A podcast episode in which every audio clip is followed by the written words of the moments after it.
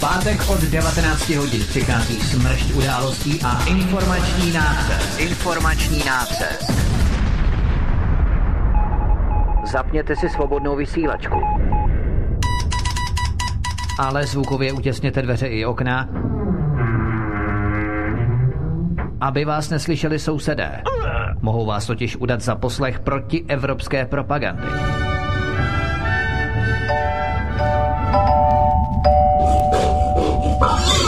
Proto buďte tuctoví, všední a hlavně nevybočujte. Pokud vystrčíte svobodně hlavu, nemilosrdně vás pokosí motorovou pilou. Demokracie? Ano, ale pouze ta po jejich. Proto zapalte svíčky, kupte pár plišáků a semkněte se s námi v boji proti bruselskému terorismu.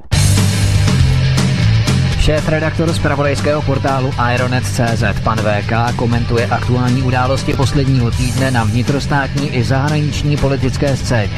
Z ganze Čechyše Polk vystajíme simulantní pandem. Zákulisní informace, které se nám vždy nemusí líbit. A komu tím prospějete, co? Geopolitické analýzy, rozvědky, zpravodajské služby. Buďme napřed ve vnímání informačního pole řídících mocenských procesů. Mocenský tenzor je neúprostný. Máte zaseknutý kompas na západ? Každý pátek od 19 hodin si k nám přijďte pro nový, protože nám funguje na všechny čtyři směry.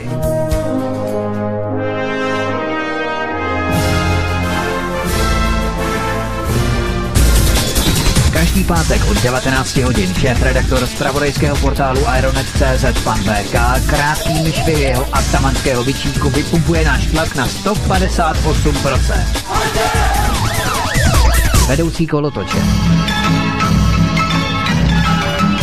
Ve společném programu na svobodném vysílači CS. CS. CS. Halo, halo, jak se slyšíme? Ano, Martine, ahoj. Ahoj, No, ahoj. taky, ahoj, taky ahoj Martine, taky ahoj, ahoj a taky Vítka zdravím, takže a už jsme ve vysílání, už jsme naživo? Už jsme přímo naživo. Dobře, dobře, no tak zdravíme i posluchače Svobodného vysílače CS a všechny čtenáře Irontu.cz. Tak já se taky připoju, zdravím všechny v páteční večer, naší tradiční seanci, alternativní, a protisystémovou, zdravím všechny od mikrofonu. Vítek. Tak Vítku, je to tvoje, ale je to pana VK. Tak skvělý, děkujeme, Martine. Začínáme dnes poměrně brzo, je 19 hodin 11 minut, takže toho využijeme a půjdeme hned na eh, první téma. Eh, Andrej Babiš se v úterý 19. února na státní náštěvě v Izraeli zúčastnil velmi podivného a bizarního programu na úpatí Chrámové hory v Jeruzalémě. Konkrétně u Zdinářků. Záběry z místa přinesl server Dead Blesk zprávy. Jenomže to, co se odehrálo u Zdi, to vyžaduje důkladné vysvětlení. Totiž přesně v okamžiku, kdy na oběžné dráze planety Země vstupoval měsíc v lunárním cyklu do úplňku, nasadil si Andrej Babiš jarmulku a za přítomnosti izraelské tajné služby eh, která zajišťovala ochranku celé delegaci, provedl český premiér rituál přijetí halachy u zdinářků. Eh, Nyní si můžeme všímat návštěvy Tomáše Petříčka na návštěvě Spojených států amerických, kdy se setkal s ministrem zahraničí Mikem Pompejem a pozvání od Donalda Trumpa dostal právě i premiér České republiky Andrej Babiš 7. března. Eh, VK, jak tato návštěva Spojených států souvisí s tímto rituálem v Izraeli? Protože třeba český velvyslanec ve Spojených státech Hinek Kmoníček se nechal slyšet zase, že eh, Babiš si vysloužil to pozvání do Spojených států díky vydání Evgenie Nikulina a postojem v kauze Huawei.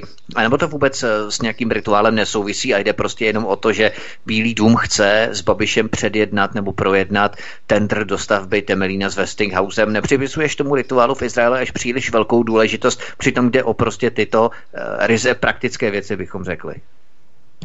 No tohle je důležité si rozebrat, protože ve Spojených státech e, funguje e, mo- mocenské dvojvládí. Donald Trump, Bílý dům, je jakýsi, můžeme říct, jádro americké politiky a kolem tohoto jádra, e, to je takzvaná zahraniční politika, jsou američtí neokoni, kteří by nejraději Donalda Trumpa zlikvidovali. E, je to stejné jako s jablkem. K jádru se nemůžete dostat bez toho, abyste narušili slupku. A pokud ta slupka je příliš tvrdá, dovnitř se nedostanete. A to je jakési jenom přirovnání toho, co teď momentálně se děje ve Spojených státech.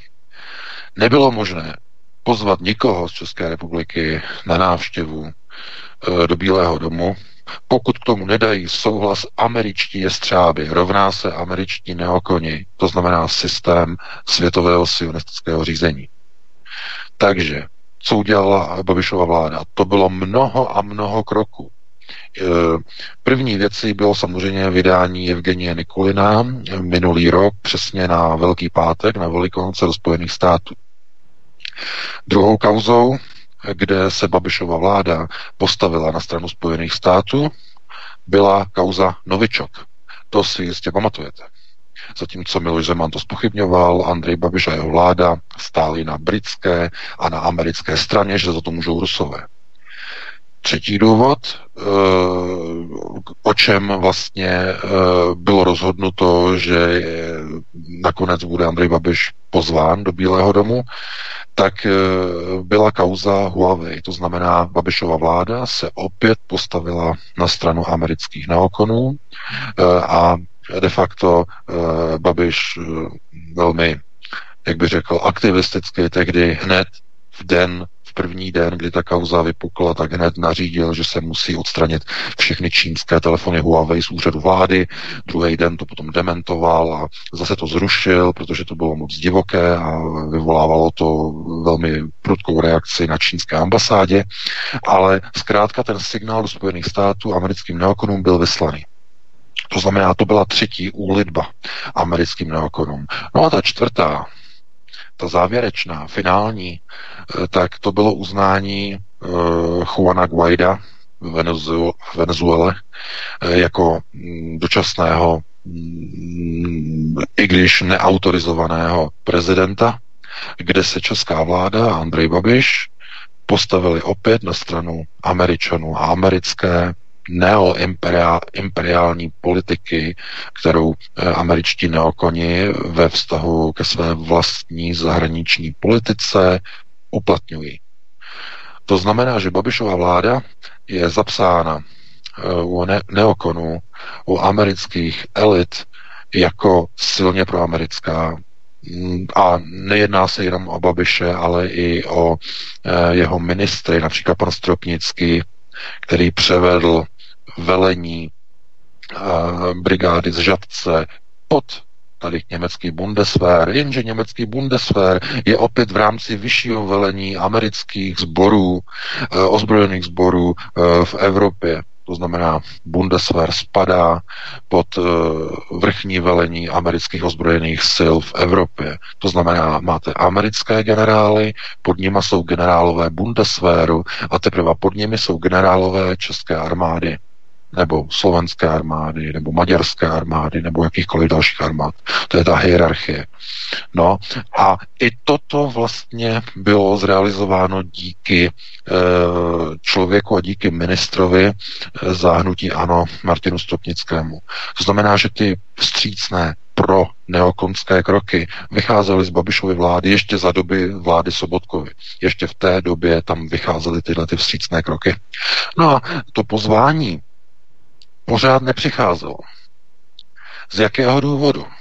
To znamená těch úlideb ze strany hnutí ANO a Babišovy vlády a Babišových ministrů bylo tolik za poslední roky a roky, tolik a tolik, že ta návštěva mohla proběhnout už naprosto kdykoliv. To, a proč to, ne, proč to trvalo tak dlouho? Na co se čekalo? Jako, kolik těch kroků ještě by muselo být učiněno? No, to je právě ten problém, že pozvání do Spojených států učinil až Donald Trump poté, co Andrej Babiš přijal židovskou halachu za lunárního úplníku u zdi nářku. Jakmile své jméno zapsal do Velké knihy Žalmu u západní zdi, e, u Chrámové hory, jakmile tam zapsal své jméno, myslím, já, jsem, já jsem to sledoval, jaká byla, jaký byl ten časový rozestup, tady to, tak to bylo nějakých asi 68-70 minut. Jo, něco přes hodinu. Hned poté přišlo pozvání z Bílého domu. z Bílého domu, nikoli z amerického kongresu, nikoliv od představitelů kongresu nebo nějakých generálů nebo od ministra zahraničí. Ne, ne, ne, ne, ne. Pozvání přišlo od Donalda Trumpa. Tak já tě především, eh, oni opravdu věří, že Andrej Babiš přijal židovskou víru, není to tak trochu pokrytecké, že opravdu jak si tak najednou eh, přes dínásku exceloval nebo exponoval nějakým způsobem. Oni tomu skutečně věří, že ze srdce jak si přijal tu víru? Ne, Vítku, to není ze srdce. To není ze srdce. Víra není při, v tomto smyslu. Toto je rituál. Víra, pokud chceš přijmout víru, tak neprovádíš rituály, protože to si ujasníš ve svém vlastním srdci.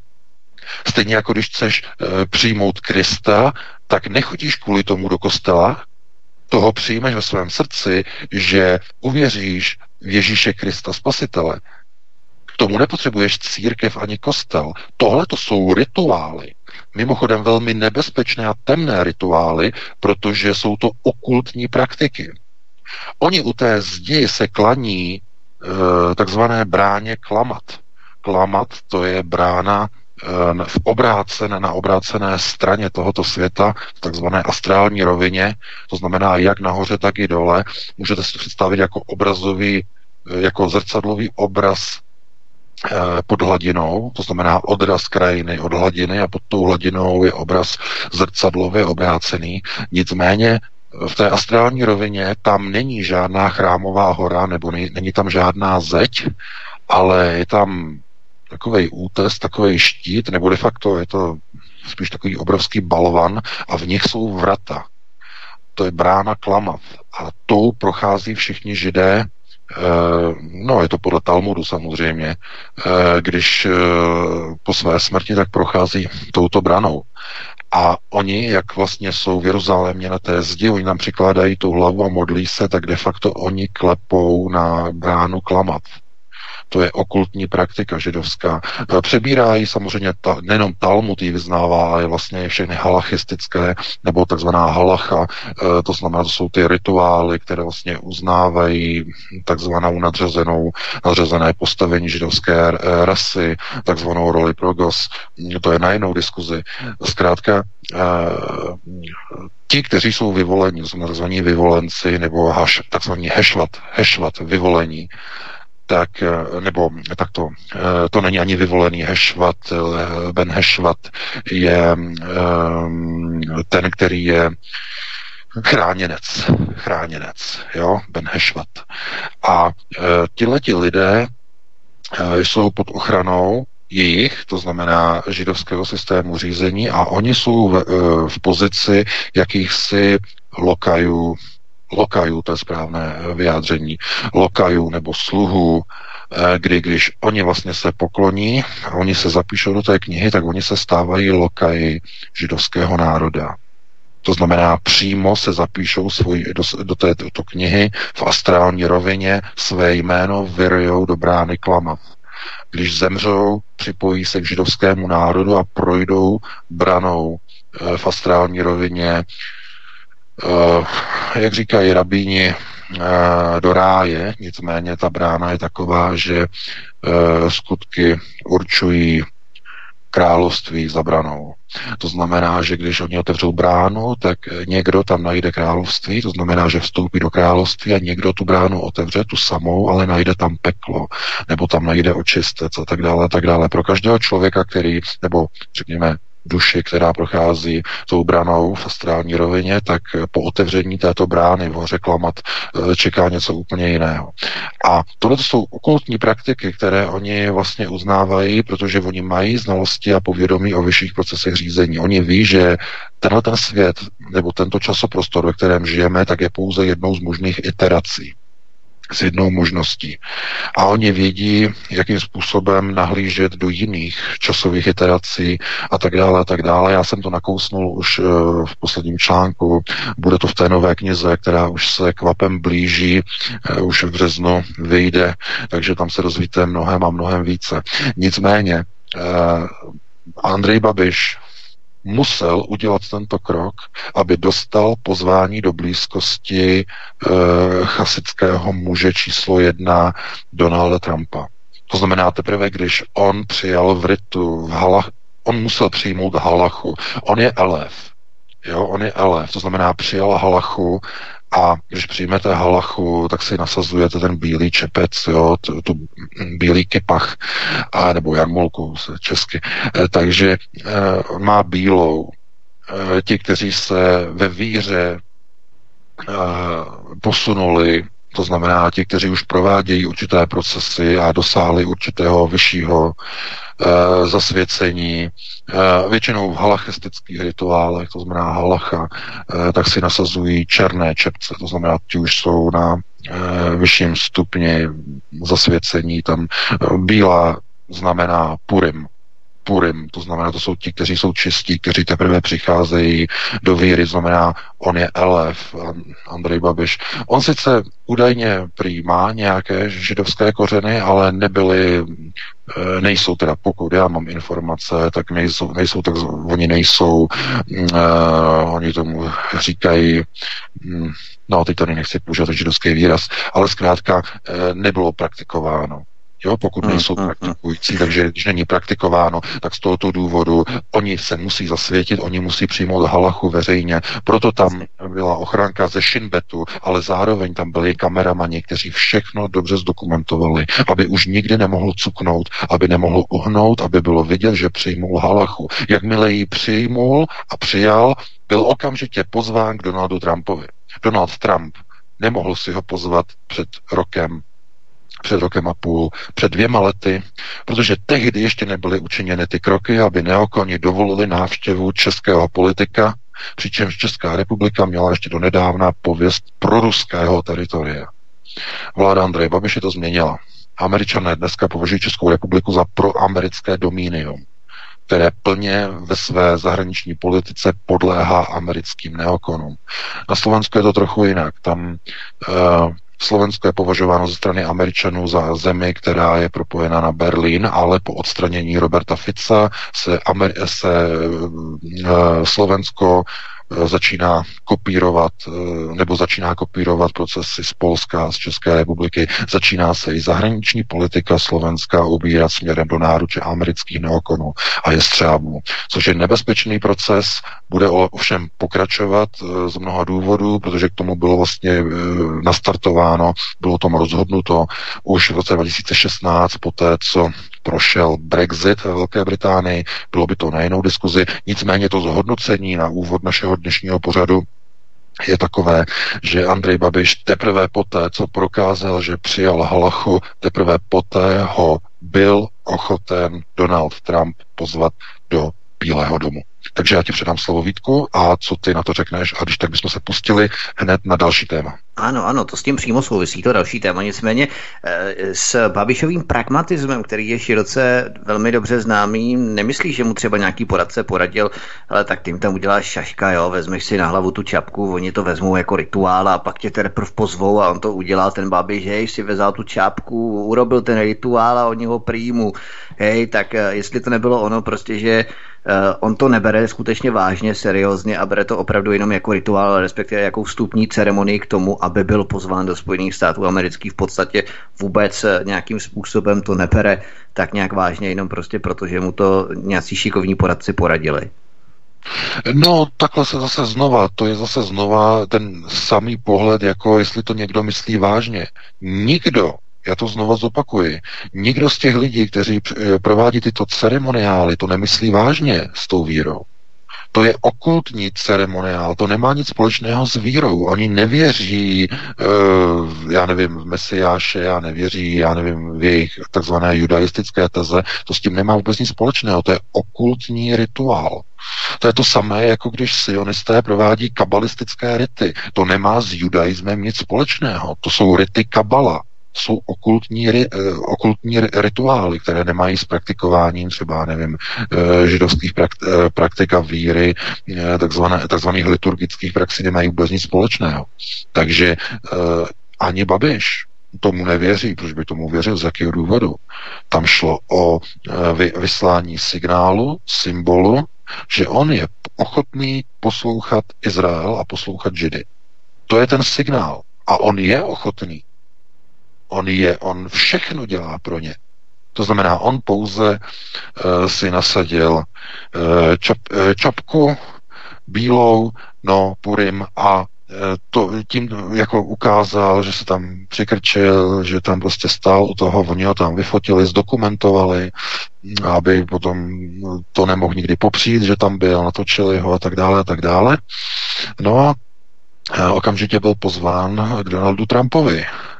No a pochopitelně, že chasidé nyní budou provádět i některé další kroky a další úkony, eh, které půjdou velmi významně proti zájmům sionistů i v České republice, paradoxně.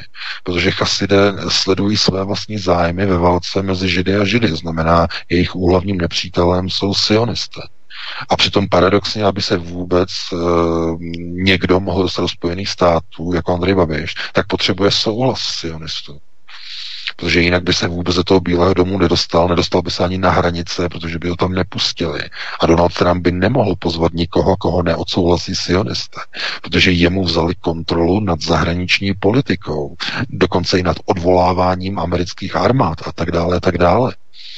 Takže to jsou věci zkrátka, které nemají vůbec nic společného s vírou jako takovou, ať už je to taková víra nebo maková, ale je to zkrátka okultní rituál. A okultní ritualistika je nejvíce rozšířená samozřejmě mezi takzvanými lokaji židů, to znamená mezi takzvanými, no, ti, kteří slouží, jsou slouží, sloužící, sloužící gojos, to jsou oni, takže eh, všechno vlastně tady to provádí a Rusovým říkají podpindos, jo, mimochodem, ale no, to jsou ti zkrátka, kteří slouží. Ale aby sloužili, tak musí být zasvěcení, musí být zarytovaní. No a jedním, no a ti, kteří jsou na vysokých, eh, řekněme, stupních zasvěcení a rituálu, no, tak ty mají přístupy dokonce i k velmi eh, nebezpečným technologickým zařízením. Eh, k tomu to jsem psal v posledním článku, Jean-Claude Juncker je jeden z nich, a když se dozvídáme o něm, čemu on je vystaven, tak já se pomalu už ani nedivím, že on chlastá jako duha. Protože kdyby e, měl člověk pravidelně používat toto technologická zařízení a komunikovat s těmito entitami, tak e, ztratí úplně rozum. No, takže kádry, kdo dosazuje kádry a kdo dosazuje takzvané manažery na likvidaci a rozbíjení Evropské unie a tak dále a tak dále. To znamená, že i ten kádr, pokud má nějaké svědomí a pokud i ten takzvaný manažer na rozbíjení má nějaké zbytky svědomí, tak to neunese zkrátka a musí to tlumit alkoholem. Alkoholem tak maximálně, že ani nevidí na cestu, no protože by se jinak z toho zbláznil nebo by spáchal sebevraždu a tak dále ty věci a procesy, které probíhají na tzv. vyšších procesech řízení, to nemá nic společného s humanismem. Tam probíhají tak šílené věci, krevní oběti, podřezávání malých dětí, eh, obětování různým entitám, a tak dále, komunikace s jinými entitami. E, to, jsou, to jsou věci, které opravdu tady ani nebudeme publikovat. To, kdo bude mít zájem, dozví se více v té nové knize. Každopádně, e, kdybychom měli uzavřít nějak Andrej Babiše a jeho e, návštěvu v Izraeli, tak není náhoda, že zrovna v den a v hodinu kdy měsíc vstupoval do úplňku, on složil svůj rituál halachy u zdi nářku. Můžete, to, můžete považovat za náhodu to, když přijdete do obchodu a tam zrovna mají na slevě zboží, které, které jdete koupit. Ano, v tom případě je to náhoda, ale ne a není a nikdy není náhoda, když premiér Prahy, která je obrácenou stranou Jeruzaléma, přijede do svatého města a jde přijmout v rituálu halachu. To, že je zrovna úplně rozhodně není náhoda. Je to součást celého procesu rituálu, kterým nemusí on vůbec věřit, ale zkrátka oni řekli, takto to musí být.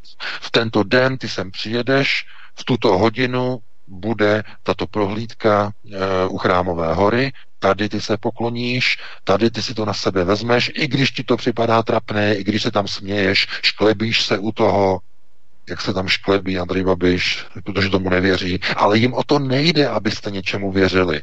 Oni vás potřebují mít zaháčkované a takzvaně zarytované. Jak, jakmile vás mají v rytu, tak nad vámi přebírají kontrolu vyšší procesy řízení. Nad vaším jménem, nad vaším životem, nad vaší rodinou, nad vaší budoucností. Oni nedokázali ochránit ani princeznu Dianu, když ji potom odstranili v Paříži e, s jejím přítelem Alfaedem v tom tunelu. No, protože ona také od, odmítla poslušnost královně.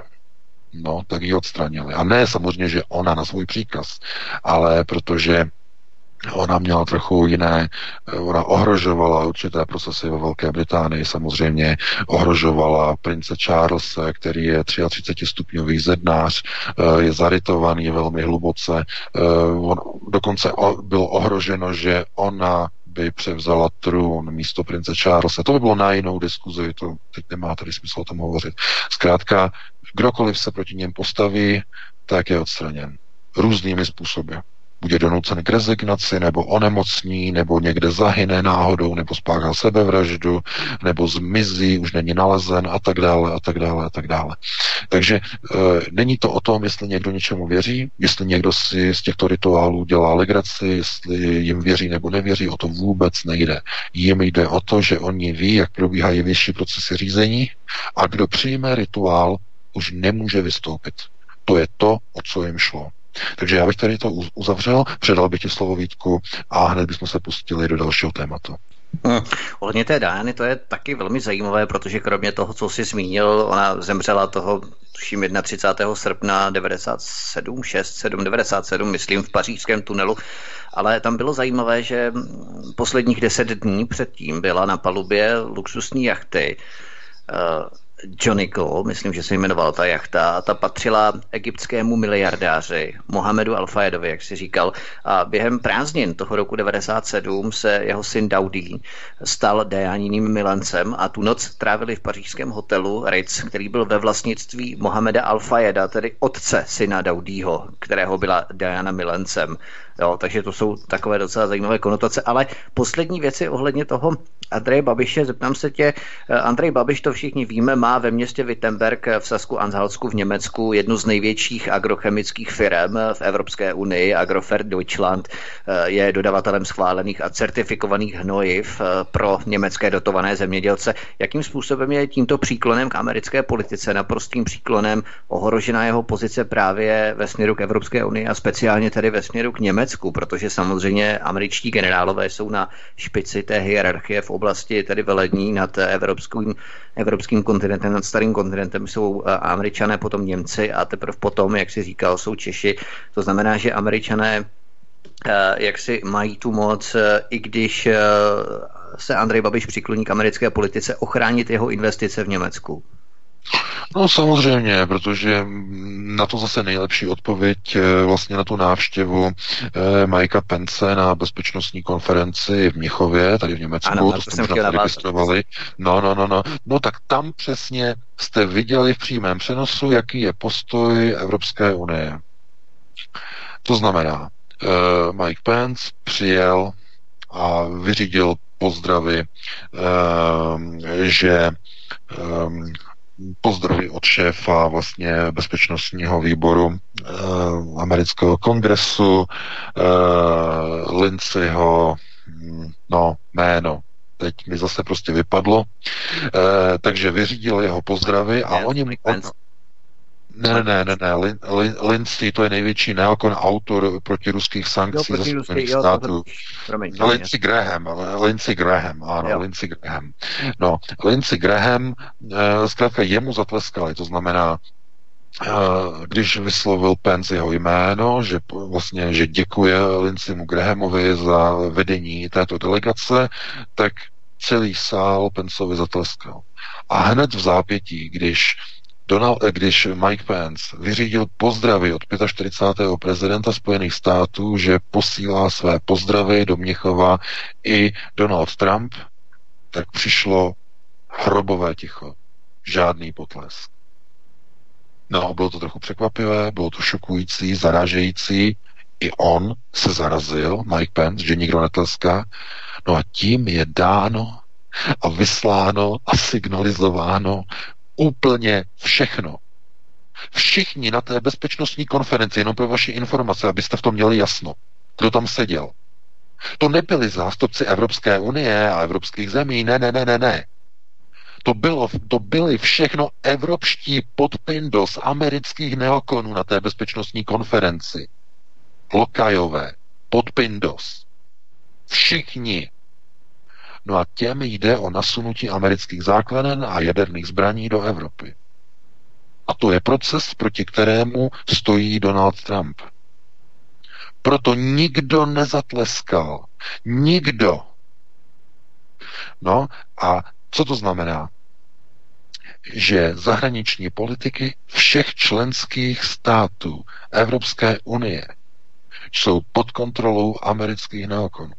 Nemá to nic společného s národní politikou. Národní politika, vnitřní, domácí, tuzemská politika německá, tuzemská politika České republiky, tuzemská slovenská, maďarská, to je něco úplně jiného. Kolik se bude vybírat daní, jaké budou důchody, to znamená vnitropolitické otázky je nezajímají. Oni je mají takzvaně u někde. To americké neokony nezajímá sionistické systémy řízení, to vůbec nezajímá, jim je to jedno. Ale směrem ven zahraniční politiky evropských zemí jsou plně pod kontrolou amerických neokonů všech 27 států Evropské unie, když nepočítáme ještě 28. Velkou Británii. Takže všechny tyto politiky zahraniční těchto, těchto zemí Evropy jsou nastavené proamericky. To znamená, že jestliže Andrej Babiš má tady v Německu továrnu, no tak on má ochráněnou tím, že má dobré vztahy s americkými místodržiteli v Evropě. Oni jsou, oni takzvaně kopou vyšší ligu, oni jsou nad celým Německem. I ti němečtí generálové Bundeswehru jsou pod těmi americkými, už od konce druhé světové války samozřejmě. Takže on to, to je kalkul samozřejmě, to je vypočítalý, protože eh, on by mohl mít tisíckrát dobré vztahy s Angelou, když by mu do toho američané vhodili vidle. Takže on si spočítal, že je třeba se spojit s tím silnějším, s američany. No a tohle to samozřejmě všechno, co... On je pragmatik, Babiš. Proč on by se spojoval s Německem? Proč by se spojoval s Angelou?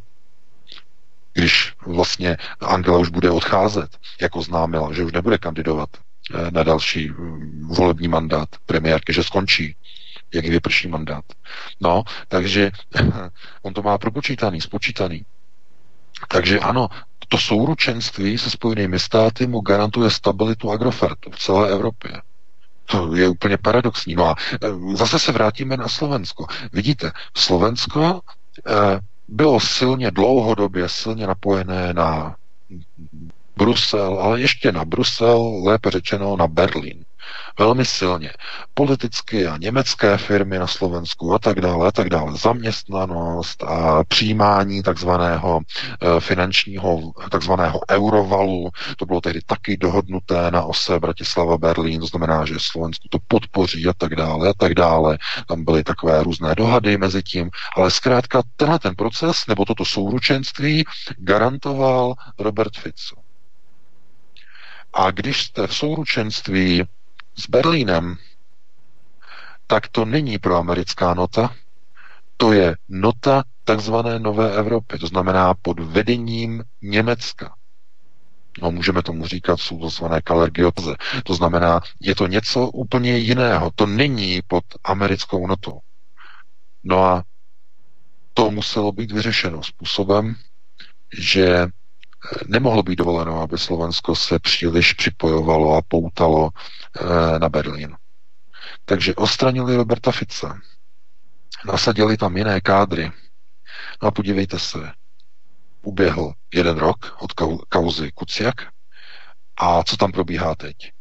Robert Fico je odstavován na všetách. Stále tam proti němu jsou demonstrace, odstavili ho dokonce od kandidatury na eh, pozici soudce ústavního soudu na Slovensku.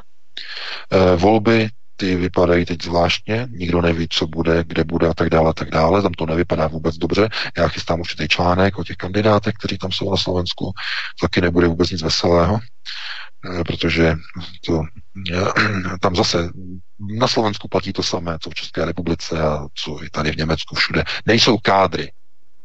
No a platí to nejenom o té druhé straně, takzvaně o globalistech, ale platí to i o národních kádrech. Znamená, nejsou kádry.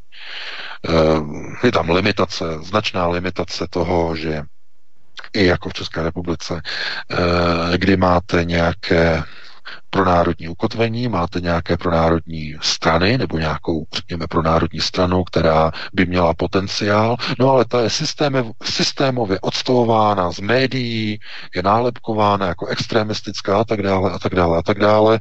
No a i na Slovensku probíhají globální procesy, to znamená, že i tam lidé začínají proces konformizace s globalizací. I tam chtějí konformní přístup. To znamená, e, i tam vyrůstají nové generace voličů. Slovensko není izolováno v procesech globalizace. Právě naopak. Však Slovensko už přijalo kdy Eh, euro a do eurozóny a, a ostatní země, třeba Česká republika, zatím pořád nic. Takže Slovensko je mnohem více globalizované než Česká republika. V mnoha ohledech a mnohem více. Takže to by bylo na jinou diskuzi. Každopádně američané museli ukotvit na Slovensku někoho jiného, protože plán je mohutný a plán je jasný, vytvořit ve střední Evropě projekt Trojmoří. To znamená země ve střední Evropě, které mezi třemi moři, mezi Baltem, Jadranem a Černým mořem, vytvoří skupinu tzv. bývalých postsovětských satelitů, které budou mít své zahraniční politiky plně pod kontrolou amerických neokonů, takzvaného sionistického systému řízení. A na tomto území budou vybudovány americké základny, budou rozmístěny rakety středního doletu a na tomto území v jedné z možných iterací budoucnosti v rámci globálního pre, eh, projektoru je, je zobrazena třetí světová válka rozpoutaná v prostoru severovýchodní části Polska. Nebudu posouvat nějaké další informace, protože se jedná o iterace. Jsou to iterace v kvantovém prostoru, eh, které tyto entity vidí a dokážou procesy predikce, predikace. A proto je třeba uvolňovat všechny informace rychleji, než původně bylo v plánu. Je třeba lidi seznamovat s tím, co hrozí, tlačit na pronárodní politiky, aby se odtrhli od svých takzvaných rytů, aby přestali dosazovat zednáře do svých čel a do svých stran a do, na své kandidátky a aby okamžitě zahájili procesy, které budou odporovat další bezpečnostní eskalaci v Evropě, která momentálně není pod kontrolou amerického prezidenta. Ten se snaží situaci moderovat, tlumit, ale pod kontrolou amerických neokonů. A ti jsou pouze nástrojem. Pouze nástrojem na špinavou práci. Jejich vůdci jsou světoví sionisté. To znamená ti, kteří původně v rámci tzv. systému Progos eh, měli mít roli správců planety, místo toho si planetu a nejbližší prostor okolo planety chtějí úplně přivlastnit. Tím je vyvolán konflikt nejenom mezi Ž a Ž, ale i mezi těmi, anebo i konflikt s těmi entitami, o kterých mluvil Jean-Claude Juncker 28. června 2016 v Evropské komisi, ne, v Evropském parlamentu při projevu o e, takzvaných vůdcích z jiných planet, které viděl, které slyšel a které poslouchal a nelíbí se jim procesy, které vznikají v možné iteraci budoucnosti, která byla odstartována schválením Brexitu 23. června 2016. Něco, s čím nebylo počítáno, co nemělo nastat, ale tato iterace nastala. Proto my všechno, co teď vlastně řešíme eh, na alternativě a kroutíme hlavama nad tím, jak je možné, že ti politici dělají to, co dělají, že nemají žádnou páteř, že dos- jsou dosazováni takový neuvěřitelní diletanti a nuly jako nějaký pan Petříček a další, jak je to možné, že to je proces a důsledek právě uh, oné iterace, která byla nastartována Brexitem v roce 2016. Kdyby Brexit nenastal, proběhly by jiné procesy, Petříček by se nikdy nestal ministrem zahraničí, volby by dopadly úplně jinak, zřejmě by ani SPD nebyla v parlamentu a tak dále a tak dále. Tento systém iterací v takzvaném kvantovém kontinu de facto způsobuje, že naše civilizace se řídí ke třetí světové válce a my musíme my, kteří disponujeme těmito informacemi, tak musíme alarmovat všechny lidi, aby se, zasa, aby se eh, takzvaně zasadili o změny těch politických procesů, na které mohou dosáhnout. A vy můžete všichni dosáhnout na politické procesy ve svém prostoru své vlastní rodiny. Tím, že budete kontrolovat své děti, co se učí, co jim je učeno ve školách a tak dále, budete působit na své školy, budete působit na své učitele, nebo ne na své učitele, na učitele svých dětí a budete ovlivňovat, eh, budete ovlivňovat mládež, svoji vlastní mládež způsobem, aby až vyroste, aby nepokračovala v rozvoji současného časového kontinua, které bylo odstartováno v roce 2016 po schválení Brexitu. Takže já tady už nakousávám některé eh, informace z té nové knihy, která je prakticky před dokončením Tyhle ty informace eh, potom budou v té nové knize, v průběhu března bude v prodeji eh, na serveru knihy ABB Adama Bartoše, takže tam budete mít potom i odkaz, kde ta kniha půjde získat, kde půjde koupit a tak dále. Každopádně to, co proběhlo v úterý v Izraeli, je pouze potvrzení toho, že americké základny v České republice jsou zase o něco blíže. Z mnoha důvodů, protože Andrej Babiš je manažer. Není to kádr pro národní, je to manažer. A jestliže američané ukotvují svoji moc nad zahraničními politikami evropských zemí, a dokonce až takto mocně a takto silně, tak eh, bohužel se dá očekávat, že i to rozmístění těch raket, že i ta eskalace, o které bychom raději nemluvili a neviděli ji, takže bude v blízké budoucnosti realizována právě v České republice. Samozřejmě, že to není tak, že ze dne na den někdo nasune rakety, bude to proces, který bude probíhat nějakou dobu, bude vyráběna eskalace a nasazování e, hlav a psí hlav nebezpečí ze strany Ruska, ze strany některých jiných zemí, jako je Čína, eskalace v jeho východním prostoru Číny, jeho východní Asie a e, bude zdůvodňováno, proč je tak důležité mít americké základny na vlastním území, protože situace a bezpečnostní situace v České republice a v dalších zemích eskaluje a z toho a z toho důvodu jsou posilovány v České republice všechny mosty a mostky pro zvýšení jejich konstrukčních pevností, aby byly schopny v budoucnu zajistit takzvané poziční transporty a přesuny a přemysťování a přeskupování vojsk americké armády eh, v prostoru takzvané kóty Česká kotlina. To znamená ve stejném prostoru, kde za druhé světové války se pohybovala a přesunovala e, německá armáda střed. To znamená pouze využití toho samého prostoru, které využilo nacistické Německo pro takzvané zázemí na konci, na konci druhé světové války pro svoji armádu střed. Takže tohle to jsou informace, které nastínují určitě nějaký obraz. Samozřejmě my se musíme pustit i do dalších uh, témat. Máme 53, takže já ti vrátím slovo Vítku, mm, jestli máš nějaké doplňky nebo dodatky k tomu, a když tak bychom se pustili ještě do jednoho, do dalšího tématu před koncem hodiny.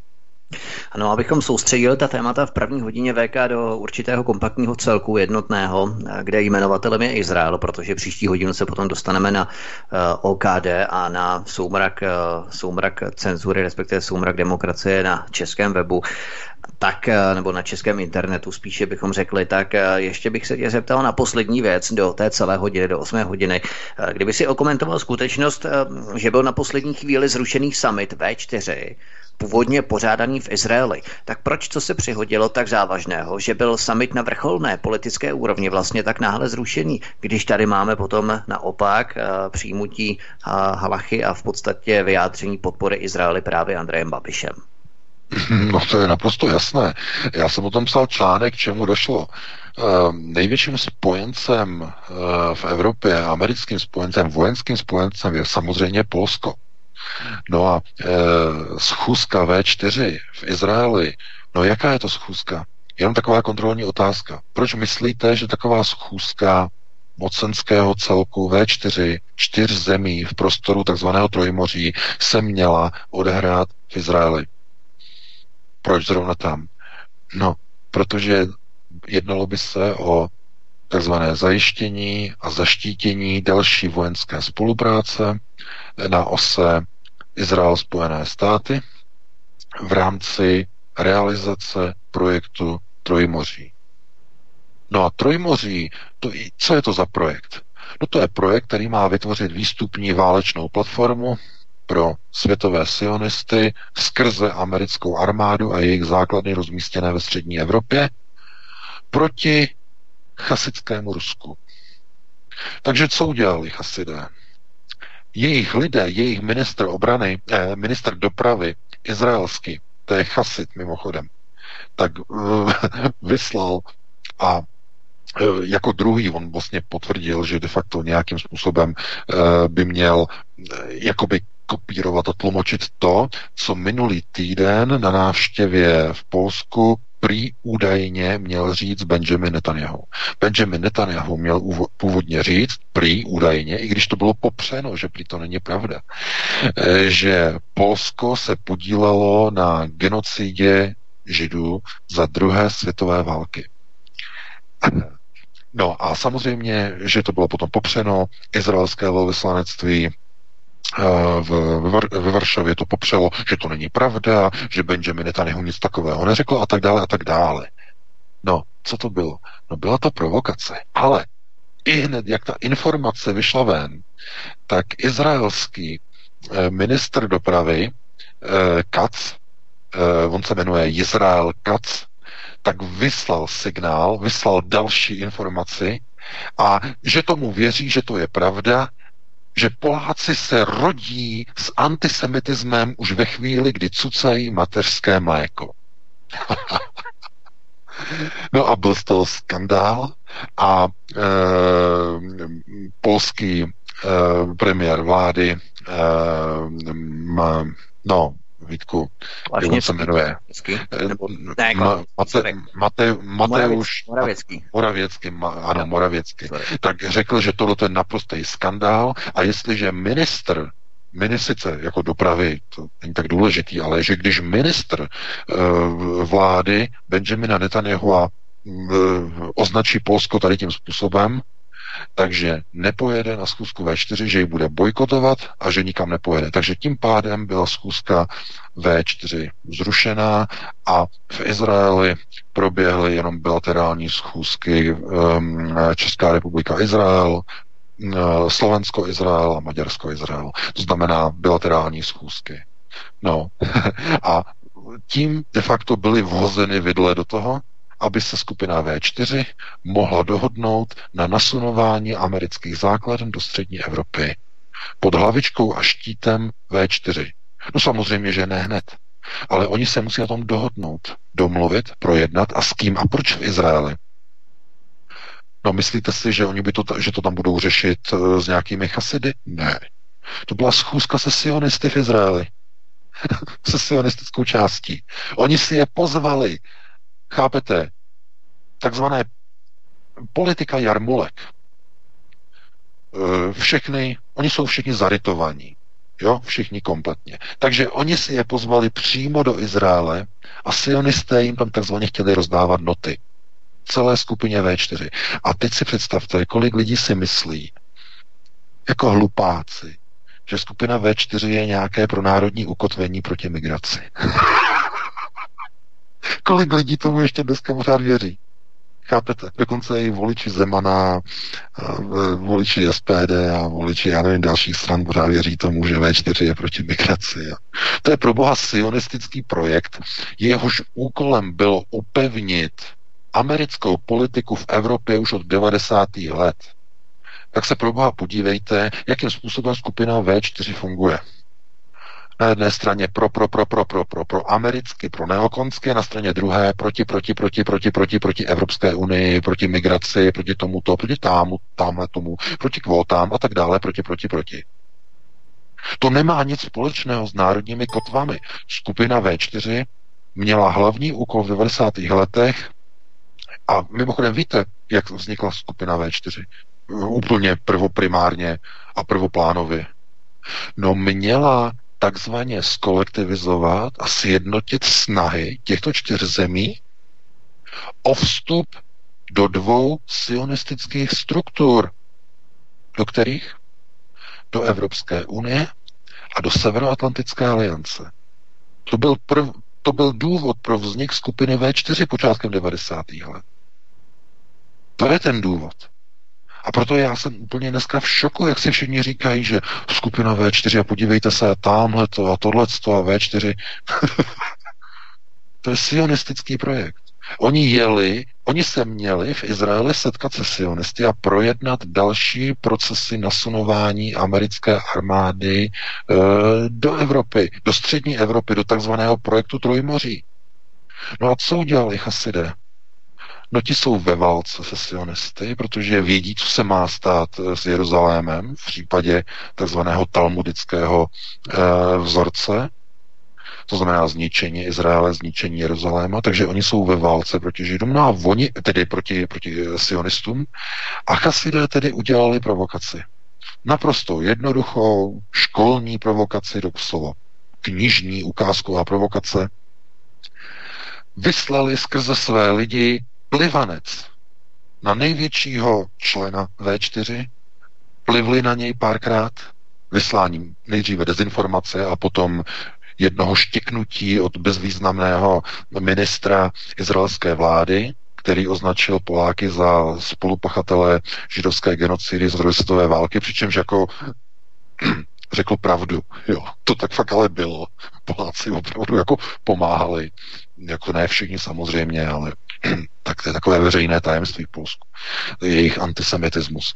Ale eh, takže eh, zkrátka eh, oni tím vhodili vidle do plánu sionistů na velkou schůzku V4 v Izraeli. No a protože schůzka neproběhla, no tak se podařilo zmařit přijmutí a přijetí určitých procesních plánů, které by více přiblížily Evropu k realizaci Trojmoří a k nasunutí raket namířených proti chasické Rusy. To znamená, je to spravodajská hra. Oni potřebovali tu, tu schůzku v Izraeli sionistům zmařit, zhatit. No a to se povedlo. Takhle jednoduše. Takovýmhle způsobem. Takže někdo si pořád jako myslí, že někdo dělá pro národní jako věci z těch politiků, ale jak by oni mohli, oni jsou všichni pod čepcem, oni, oni jsou všichni pod jarmulkami, úplně komplet. A ti, kteří nenasadili jarmulku, no tak ty zase nasadili na sebe zástěry. To jsou buď jarmulkáři nebo zástěráři. No a potom máte různý, mm, a úplně nejlepší je pro ně samozřejmě, že když mají jarmulku i zástěru. To jsou potom takzvaně to je takzvaný double right. To znamená, dvojitě jsou zasvěcení a dvojitě ve dvou rituálech. No a, a takových bychom tam taky našli no, mezi českými politiky, kteří mají jarmulky a mají i zástěry na 31. a 33. stupni. Také bychom jich hodně našli, mohli bychom jmenovat, zase bychom naštvali tolik lidí a, zbourali bychom tolik zámku, na to teď ani nemáme čas. Takže já bych to jenom schrnul, e, máme 03 Máme tedy po 8 hodině. Eh, Vítku, já ti předám slovo. Eh, dali bychom si jednu písničku, nějakou takovou okolo 4-5 minut a hned bychom se potom v druhé hodině pustili do dalšího tématu. Co říkáš? Dobře, dobře, VK, uděláme to přesně takto. Tak Martine, zase já předám štafetu na tebe a dáme no, teda no. Jo? Jasně, nachystán, můžeme jít na to. jdeme na to. Tak dámy a pánové, teď mi to ujelo, takže to už tam, to si necháme na další pauzu. Jiné kafe zo Slovenské republiky a jejich úspěšně zapojení protože to nám taky ten svět dnešní popisuje velmi, velmi dobře a zajímavě. Tak a zkusíme, jestli jsou pánové nachystáni, já jsem jim teď nenapsal, ale uvidíme. Uvidíme, jsme tady, jsme tady. Teďka. Jo, jsme tady, jsme tady, halo, halo. Výborně, tak je to zase vaše. Super, Martine, jenom ty tam já nevím, luxuješ, nebo já nevím, něco ne, tam hrozně funí. To je ventilátor v notebooku a hold, teď to funí. nevím proč. no docela dost. Hned no, se teda, vypínám. Co ti, to dělat v létě, co ti to bude dělat v létě, to nevím teda. No, to taky ne. Dobrý. Sežneme nový počítač. Tak jasně, no, v pohodě. Půjdeme VK tedy na další téma, protože aniž by to většina z nás vůbec tušila, tak do novely trestního zákona číslo 141 lomeno 1962 sbírky od letošního února přibyl nový gumový paragraf. Díky zcela novému paragrafu 7 písmeno nebo odstavci B může jakýkoliv policista České republiky kdykoliv vypnout jakýkoliv web, respektive nařídit toto vypnutí příslušné osobě, která web provozuje nebo technicky zajišťuje jeho provoz, například datacentra eh, v serverovně v rámci webhostingové společnosti a tak podobně. A tak prakticky bez následků může zničit jakýkoliv nepohodlný spravodajský server, prosperující e-shop, anebo například vypnout web s nevhodnou diskuzí. A co k tomu stačí? Když věc nesnese odkladu a není možné dostatečně rychle zajistit souhlas státního zástupce. Co to je VK za zákon a jak je možné, že třeba i piráti, kteří se vždycky vydatně prsí, jak obhajují svobodu na internetu, tak tohle bez mrknutí oka nechali projít a dokonce to i podepsal prezident Miloš Zeman, což už nás ani možná ne, nemá překvapit. Nebo zda on docenil vůbec ty důsledky, které to může mít. No, jako jsme o tom několikrát hovořili, ale znovu, e, ta obecná formulka, že nejsou kádry, platí v takzvané univerzální rovině. A vztahuje se i na takzvané zaměstnance v parlamentu, to znamená zvolené poslance. I oni mají svoje, svoje limity, no ty limity jsou hodně nízké, jsou, já nechci používat to slovo právní diletanti, Nicméně ono to opravdu navádí k tomuto podezření, protože přece i like, který není právník a podívá se na znění těch paragrafů, tak tam vidí obrovskou zející díru bezpečnostní, eh, kde hrozí zneužití toho paragrafu státní mocí. To znamená... No, to je naopak, naopak právě poli... oni jsou velmi chytří a právě si tu díru tam... Ne, ne, ne, ne, s tím já nesouhlasím, oni nejsou ne? příliš chytří, oni pouze vůbec ne, tohle to nemá s chytrostí vůbec nic společného. Uh, oni kdyby byli, kdyby byli chytří, tak um, by uh, pro, uh, dělali úplně jiné politiky, které by uh, tu chytrost pouze nějakým způsobem maximalizovaly, ale tohle to je zkrátka jenom uh, ona neschopnost uh, prosazovat svoje základní teze za základní cíle. Podívejte se třeba na Piráty, na Pirátskou stranu. Oni neustále prosazují takzvaný, eh, takzvanou elektronizaci státní zprávy. No, tohleto, tenhle ten zákon zmíněný, nově přijatý, ten paragraf, jde přece úplně proti té hlavní myšlence, té elektronizace té státní zprávy. Protože podívejte se, eh, někdo například e, má nějaké podnikání, má nějaký obchod a vidí na nějakého konkurenta, nějakou konkurenci. No a on se jí chce zbavit. No, tak poštve, e, uděl, dá falešné udání, nebo, ne, nebo vymyšlené udání, že například e, ta firma, já nevím, prodává moc lacině a že zkrátka e, nedodává zboží včas a tak dále a tak dále a že jsou tam nějaké jiné komplikace a tak dále, e, nebo že jsou tam třeba nějaké vadné, e, nějaké vadné zboží, vadné součástky a tak dále a tak dále a k tomu, aby byly, bylo ošetřeno zamezení šíření škod, tak je třeba přijmout nějaké opatření. To znamená, že když například firma, e, já nevím, prodává Eh, třeba něco online, no tak přijde o svůj prodejní portál, protože provozovatel, provozovatel webu, to znamená to je nějaká webhostingová společnost, dostane příkaz od policie, že daný server je třeba odstavit. Nebo zajistit nějaká data, něco k něčemu a tak dále, a tak dále. Společnost Vedos, což je největší vlastně poskytovatel webhostingových služeb, tak na svém blogu Eh, v tom článku na Aeronetu, tam je odkaz, se můžete podívat, tak tam uvádí své vlastní zkušenosti eh, s policií eh, a nejenom s policií, ale i s, právní, s právníky a právnickými kancelářemi a tak dále, tak dále, které se snaží a usilují pravidelně každou chvíli o vypínání nějakých nepohodlných webů. Naprosto e, neoprávněně No a e, v civilizovaných zemích vypnutí nějakého webu, něčeho, že něco se prostě vypne, tak o tom musí rozhodnout soud. A podívejte se, v České republice ani soud k tomu není potřeba. Stačí k tomu jenom nějaký státní zástupce, to, že si usmyslí. No a dokonce už ani státní zástupce být nemusí, už to může být jenom obyčejný policista z ulice, který usoudí, že uh, vypnutí webu nesnese uh, odklad a nemá čas takzvaně jít si něco žádat ke státnímu zástupci, no a tak vypne web na, to, na tom základě, že se jedná o takzvanou nevyhnutelnost, to znamená, že to nesnese odkladu. To znamená, že to hoří. A má to omluvené. A on vždycky řekne, uh, ani kdyby to někdo vyšetřoval, tak on řekne, já jsem to v daném čase, v daném okamžiku, v dané situaci vyhodnotil takto a zatím si stojím, že to bylo nevyhnutelné. No a nikdo proti tomu nemůže říct vůbec nic. No a e, to obstavení, nebo řekněme zablokování těch informací, e, je tam nastavené na dobu 90 dnů. Někdo by řekl, no tak to zase není jako vypnutí webu úplně na pořád. No, na pořád. 90 dnů jsou tři měsíce. A když máte třeba prodejní firmu, která má nějaký e-shop, no tak když neprodáváte tři dny, tak máte milionové ztráty. A když neprodáváte tři měsíce, tak jste skončili.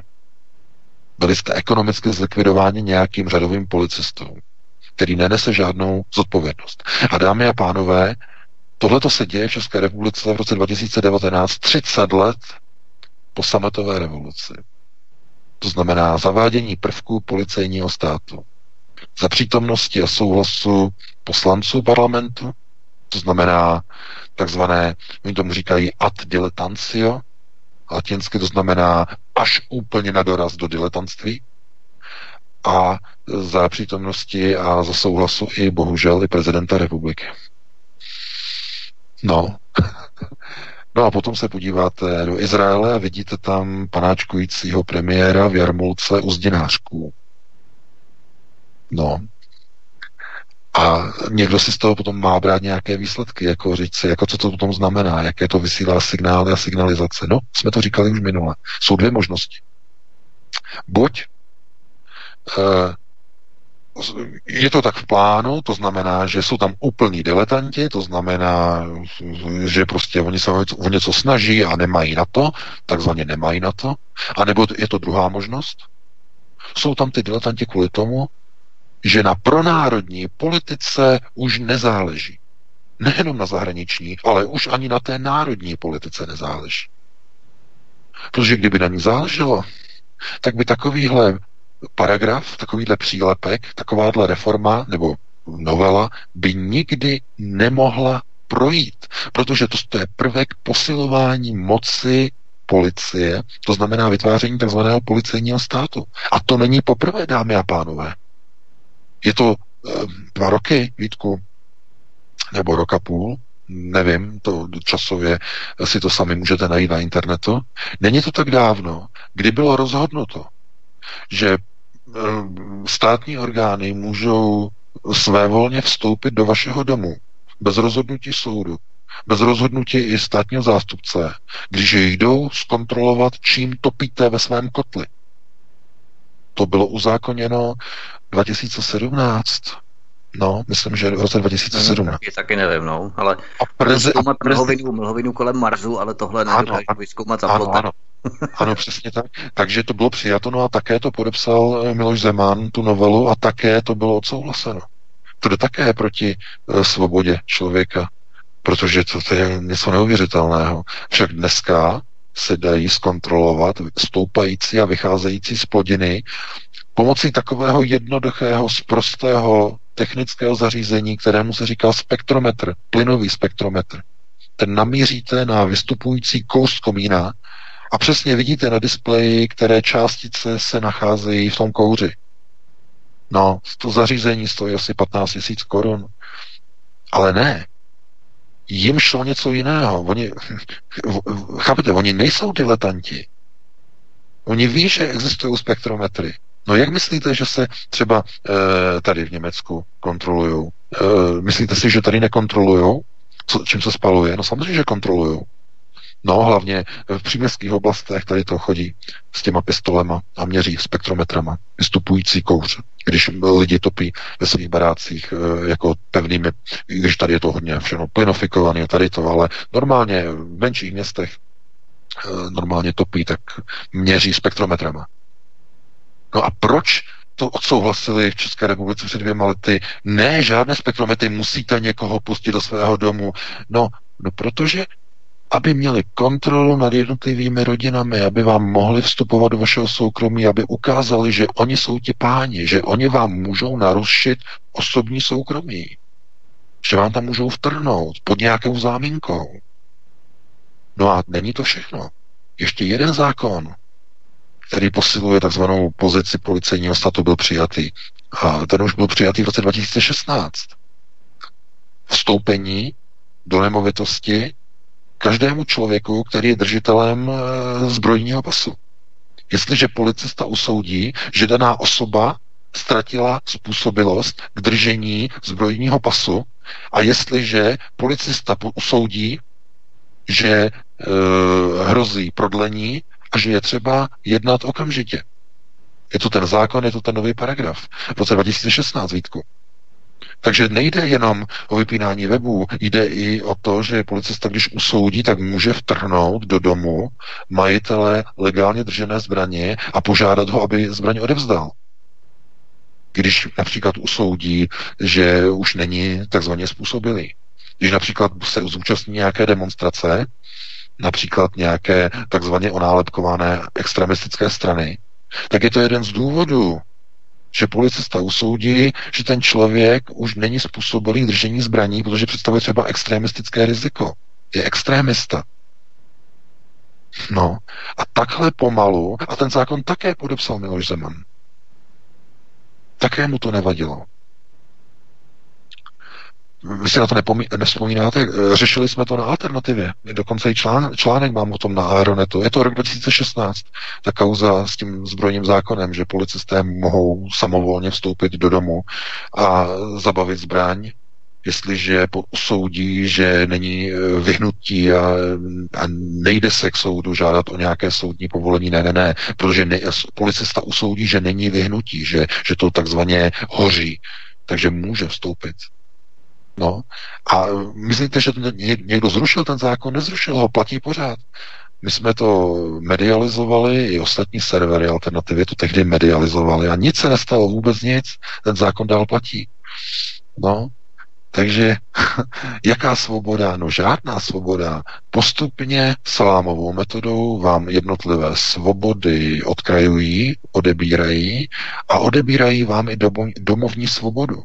Takže když máte zbraň, můžou kvůli zbraně vstoupit. Když máte komín a topíte tuhými palivy, můžou kvůli palivům vstoupit. Když máte nějaký web a něco se jim tam na tom nelíbí, tak vám odpojí web. A ne soud, a ne státní zástupce, ale obyčejný řadový policista. No, a to je něco, to má něco společného s demokracií, s právním státem, s vyspělou demokracií? Ne. To je totalita. Nasunování prvků policejního státu. 30 let po kabátové revoluci. No, a takový výsledek. Takže mě to nepřekvapuje, to je pouze, to není něco, co by teď vyskočilo, teď náhle. Ne, ne, ne. Vypínání webu následuje poté, co uzákonili vstupování do domů kvůli uh, tuhým palivům a poté, co odsouhlasili narušování domovní svobody, když někdo už takzvaně není údajně prý držení legálně držené zbraně.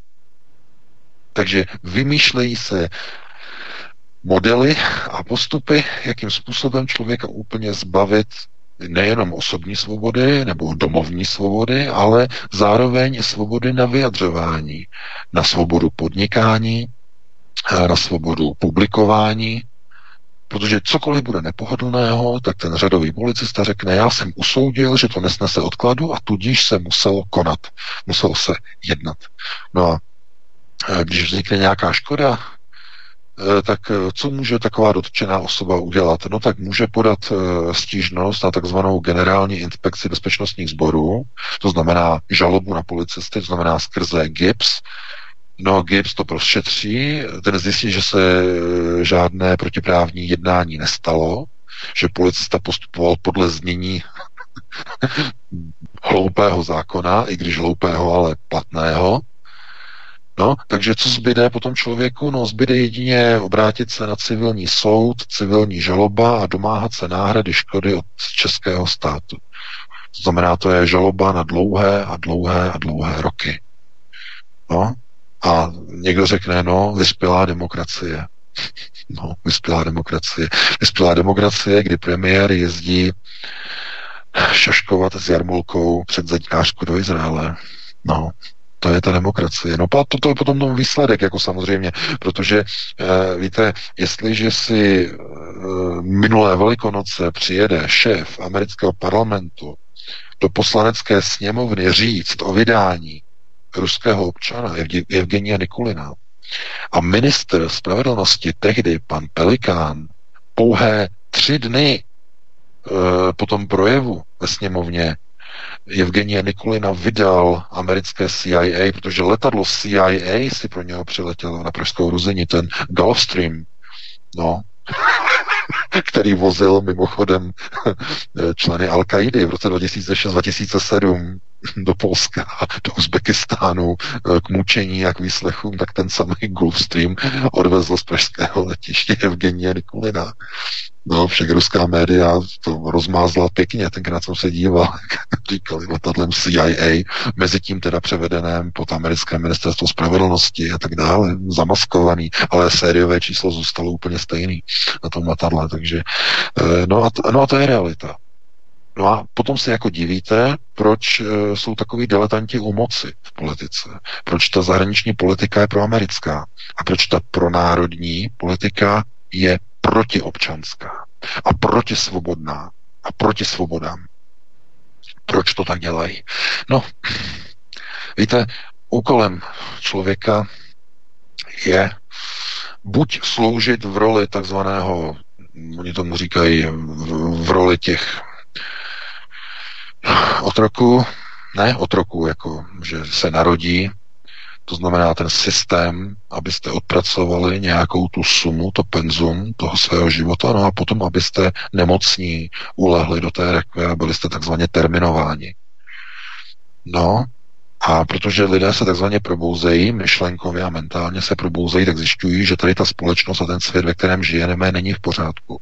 Že je řízen některými strukturami, kterým nejde o to, jak my žijeme, ale že jsme v roli jakýchsi de facto otroků, ale samozřejmě, že e, každá taková role vyžaduje určitá sedativa. To znamená hodně alkoholu, hodně tabáku, aby lidé zapomněli, aby si neuvědomovali svoji trestaneckou nebo spíš jakoby otrockou roli uh, od narození do smrti, že, o něco, že nemají vliv vlastně nebo schopnost ovlivnit procesy ve svých vlastních zemích. Protože země nebo jednotlivé vlády v svých zemích už jsou dávno odcizeny svým národům. Já doufám, já doufám, že vidíte že naše vlády, teď mluvím obecně o vládách zemí Evropské unie, to už nejsou naše vlády. Jsou vlády úplně jiných entit, jiných struktur, které pouze plní některé příkazy buď do Sion nebo chabadistických struktur, buď chasických struktur. No a tyto struktury, to znamená, ať už jsou to sionisté nebo chasidé, eh, ať už, přijel, ať už přijali takzvaně kabalu nebo halachu, tak i oni podléhají určitým vyšším procesům řízení, to jsou ty tzv. vysoké procesy řízení, no a o těch mluvil Jean-Claude Juncker v tom, v tom videu v roce 2016.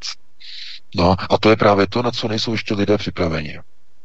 Protože stejně tak jako i Ronald Reagan eh, ve svém proslovu v OSN mluvil o tom, eh, že lidstvo se musí sjednotit proti Eh, že rozpory a roztržky mezi jednotlivými národy na této planetě jsou naprosto zanedbatelné a lidstvo by dokázalo nesmírné cíle dosáhnout, pokud by se sjednotilo, ale toto sjednocení je možné pouze v případě, že celé lidstvo bude čelit vnějšímu nepříteli. Vnějšímu myšleno vnějšímu mimo prostor této planety. A to je, samozřejmě to bude i v té knize, v dalších, eh, v, tam v dalších kapitolách, nicméně tohle pouze ukazuje na to, že tyto drobné procesy, to jsou drobné, pokud někdo, pokud mluvíme o tomto konkrétním zákonu, to, je, to jsou drobné jenom poznatky toho, jakým způsobem jednotlivé národy jsou zbavovány svých vlastních svobod skrze své vlády, které už nejsou vládami národů, ale jsou, vláda, jsou vládami e, lokajskými, které plní některé příkazy e, takzvaných, takzvaných týmů. Jako jsou fotbalové týmy, takže některých týmů, buď sionistických, chasických, to znamená jedna strana, druhá strana v obrovské válce mezi Ž a Ž o světovou vládu. Tato válka zdaleka není omezená pouze jenom na prostor povrchu této planety. Takže eh, kdybychom to měli jenom takto uzavřít nebo takto nějak eh, schrnout, tak eh, to, že vidíme, že snaha umlčovat názory na nepohodlných serverech, na nepohodlných webech, no tak je způsobeno tím, že ty kádři v úvozovkách, to nejsou kádři, to jsou normální manažéři dosazení, tak kteří jsou takzvaně u moci, tak činí kroky k likvidaci svobod svých vlastních občanů. To znamená, vedou kroky k zániku vlastních národních států. Takže já bych to takhle uzavřel, předal bych ti slovo Vítku a pustili bychom se do dalšího tématu. Tak a na to další téma nám zbývá zhruba půl hodiny, ne zhruba, ale přesně půl hodiny, protože máme právě 20 hodin 30 minut i pro posluchače, kteří nás budou poslouchat v repríze. Tak eh, jenom abychom si eh, nastavili ten správný čas, my všichni dohromady, ale já bych jenom připomněl tady k tomu zákonu, že může tam nastat i určitá provokační snaha e, některých e, subjektů zastavit ten web v případě, kdy jak si vsadí ten komentář, který vybízí k likvidaci někoho, nějakého politika nebo kohokoliv, vystřílet a tak dále což samozřejmě vede k tomu, že bude ten web označen jako web, který vybízí k násilí, respektive který se dopouští trestného činu a je potřeba právě tato data zachovat v nezměněné podobě právě tak, aby se nemohla upravovat, dodatečně mazat a tak dále, čili tam může nastat i velmi Eh, jednoduché, velmi jednoduchá likvidace právě tohoto webu a s tím způsobem eh, se můžou likvidovat i weby a postupně zanikat diskuze, protože žádný, eh, řekněme, manažer, žádný manažer, ale admin, administrátor webu si nevezme na triko úplně neregulovanou, necenzurovanou diskuzi, ten Akismet a jenom v podstatě i manuální kontrola je nutná pro to, aby se předešlo určitým snahám provokací právě s cílem zastavit ten web čistě cíleně a, a záměrně. Ale uh, půjdeme na další téma, abychom to stihli. Uh, na veřejnost unikla informace, že bývalý likvidátor NVR chce zažalovat Českou republiku za poškození bývalých akcionářů společností, která vlastnila OKD. Podle bývalého likvidátora NVR Charlieho Lightfoota z americké firmy Jammer and Black, která sice působí z Londýna, ale jinak je registrovaná v americkém státě a daňovém ráji v Delawareu, poškodil český stát v roce 2016 věřitelé NVR tím, že de facto znárodnil OKD a vlastním restru, restrukturalizačním nákladem převzal trvalou kontrolu nad těžařem, aniž by došlo k uspokojení pohledávek zahraničních investorů, které se odhadují až za více jak 20 miliard korun. Insolvenční správce Lee Louda ale tehdy většinu těchto pohledávek popřel a neuznal, A to z toho důvodu, že se jednalo pouze o účetní investice, které se nikdy neobjevily v účetnictví OKD, ale pouze v účetnictví NVR jako majitele OKD. Jak se totiž ukazuje, tak v době, kdy Zdeněk Bakala vlastnil NVR jako majitel OKD, tak do NVR proudily půjčky a investice z ciziny, které ale nikdy do NVR, pardon, do OKD nedorazily. Eh, tohle zní poměrně složitě. VK, můžeš to nějak převést do klasického jazyka, tak aby tomu rozuměl i běžný like. Eh, jaká je vlastně podstata této žaloby a zda je velká šance na úspěch ze strany žalujícího? No, to je právě, na to bylo zaděláno už vlastně při vzniku OKD a vlastně takzvaných majetkových struktur. Ehm, nejdříve si vlastně musíme říct, jakým způsobem ehm, Zdeněk Bakala vůbec OKD vlastnil. Eh, Zdeněk Bakala je majitelem britské společnosti BXR. Tato společnost BXR je dále majitelem společnosti eh, CERCL nebo CERCL a společnosti Arzental rozděleně. A tyto dvě společnosti jsou teprve majitelem NVR a teprve, teprve NVR je majitelem nebo byla majitelem OKD. Eh, v případě jakékoliv arbitráže eh, napojené směrem na OKD nebo na NVR se původní majitel eh, zaštiťuje, de facto se brání nebo je schovaný za řetězcem tzv. nadřazených firm, to znamená, jeho se nikdy žádná arbitráž nedotkne proti žádné z jeho firm. Tohle samozřejmě to je v některých zemích dokonce zakázané, takzvané řetězené, oni tomu říkají řetězené majetkové vlastnictví s cílem vyhnutí se takzvané zodpovědnosti. Ne ve všech zemích, v některých zemích. E, ale protože holdingy jsou v některých zemích zakázané. A tohle je klasická holdingová struktura. Holding znamená držení. To znamená holding, to znamená jedna firma drží druhou, ta firma, která je držena, drží třetí firmu a tak dále a tak dále a tak dále. Každá má vlastní subjektivitu, vlastní e, představenstvo a pouze vlastnictví akciových podílů je drženo nadřazenou společnost, takzvanou matkou. To znamená ceřinky celé rodiny firm. To znamená e, matka, dcera, Uh, oni potom říkají potom další vlastně ponořená vlastně jako vnučka, pravnučka a tak dále a tak dále, jo, směrem dolů. No a Zdeněk Bakala toto, vlastně, toto majetkové propojení takto nastavil už v 90. letech a eh, proč vlastně teď přišla ta hrozba té arbitráže proti České republice kvůli OKD?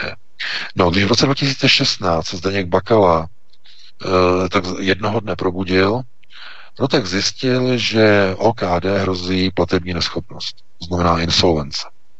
Uh, horníci nedostanou zaplaceno, bude se muset propouštět a tak dále, a tak dále, ale ne v nějakých stovkách, ale v řádech tisíců a tisíců zaměstnanců, což by samozřejmě vyvolalo sociální kolaps na celém Ostravsku. Takže on přemýšlel, co teda s tím bude dělat. Eh, tehdy cena uhlí v roce 2016 byla katastrofálně nízká, takže se rozhodl, že se problému zbaví.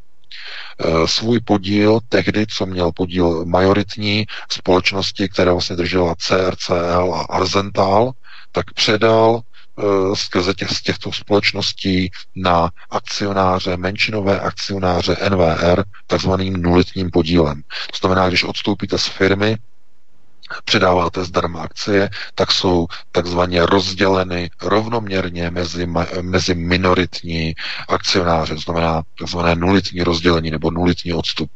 No, takže oni se zadarmo minoritní akcionáři NVR stali majoritními. A z tohoto pohledu nebo z pozice už majority začali jednat s českým státem o takzvané pomoci a záchraně z OKD. Eh, vláda se rozhodla v roce 2016 ještě Sobotkova vláda e, i za souhlasu vlastně Andreje Babiše jako ministra financí tehdy, e, že tedy ta záchrana bude provedena a ne z nějakého jako milosrdenství, ale zkrátka kvůli tomu, aby nevypuklo povstání e, na Ostravsku, aby nezačaly demonstrace, protože to by začalo otřásat stabilitou tehdy Sobotkovy vlády to, protože to by začala celá severní Morava by začala hořet, e, dělnické stávky a tak dále a tak dále. Takže oni to museli uhasit. No, jenže e, tehdy Sobotkova vláda se zavázala pouze takzvaně stabilizaci a k finančnímu zajištění OKD. Tam nebyla žádná smlouva, nebyl tam závazek k záchraně mateřské společnosti v rámci holdingu, holdingové struktury. To znamená e, žádný slib, že OKD bude takzvaně sanováno a že budou sanovány pohledávky matky, respektive investorů z matky. No a to je ten hlavní problém. Protože v mezinárodním právu neexistuje oddělení státní pomoci při záchraně podniku v rámci struktury a oddělení vlastnických, vlastnických práv takzvaného věřitele v nadřazené materské firmě. No, tohle to vede k, potom k arbitráži a to největší pravděpodobností ho Česká republika prohraje tu arbitráž. Protože to není možné v mezinárodních podmínkách takto provádět. Eh, já vám to řeknu jinak. Jenom pro, pří, pro příklad, nebo pro příklad, abyste to vlastně pochopili. Eh, představte si, že vy jako fyzická osoba eh, máte kamaráda a vy mu půjčíte nějaké peníze, nějakou, nějakou větší částku, prostě mu, prostě mu je půjčíte a tak dále a tak dále. A on ty peníze v rámci nějakého svého projektu posune dál. To znamená, nebo má je posunout dál. No a on je neposune, on je místo toho posune někam jinam. To znamená, vyvede je ze společnosti někam ven. A teď přijde třetí subjekt nebo někdo, kdo řekne, já tyhle ty dluhy v, té, v, to, v, té, v tom cílovém projektu, já je vyrovnám, já je zaplatím, ale nebudu už řešit dluhy, které má mateřská firma. Ty mě nezajímají.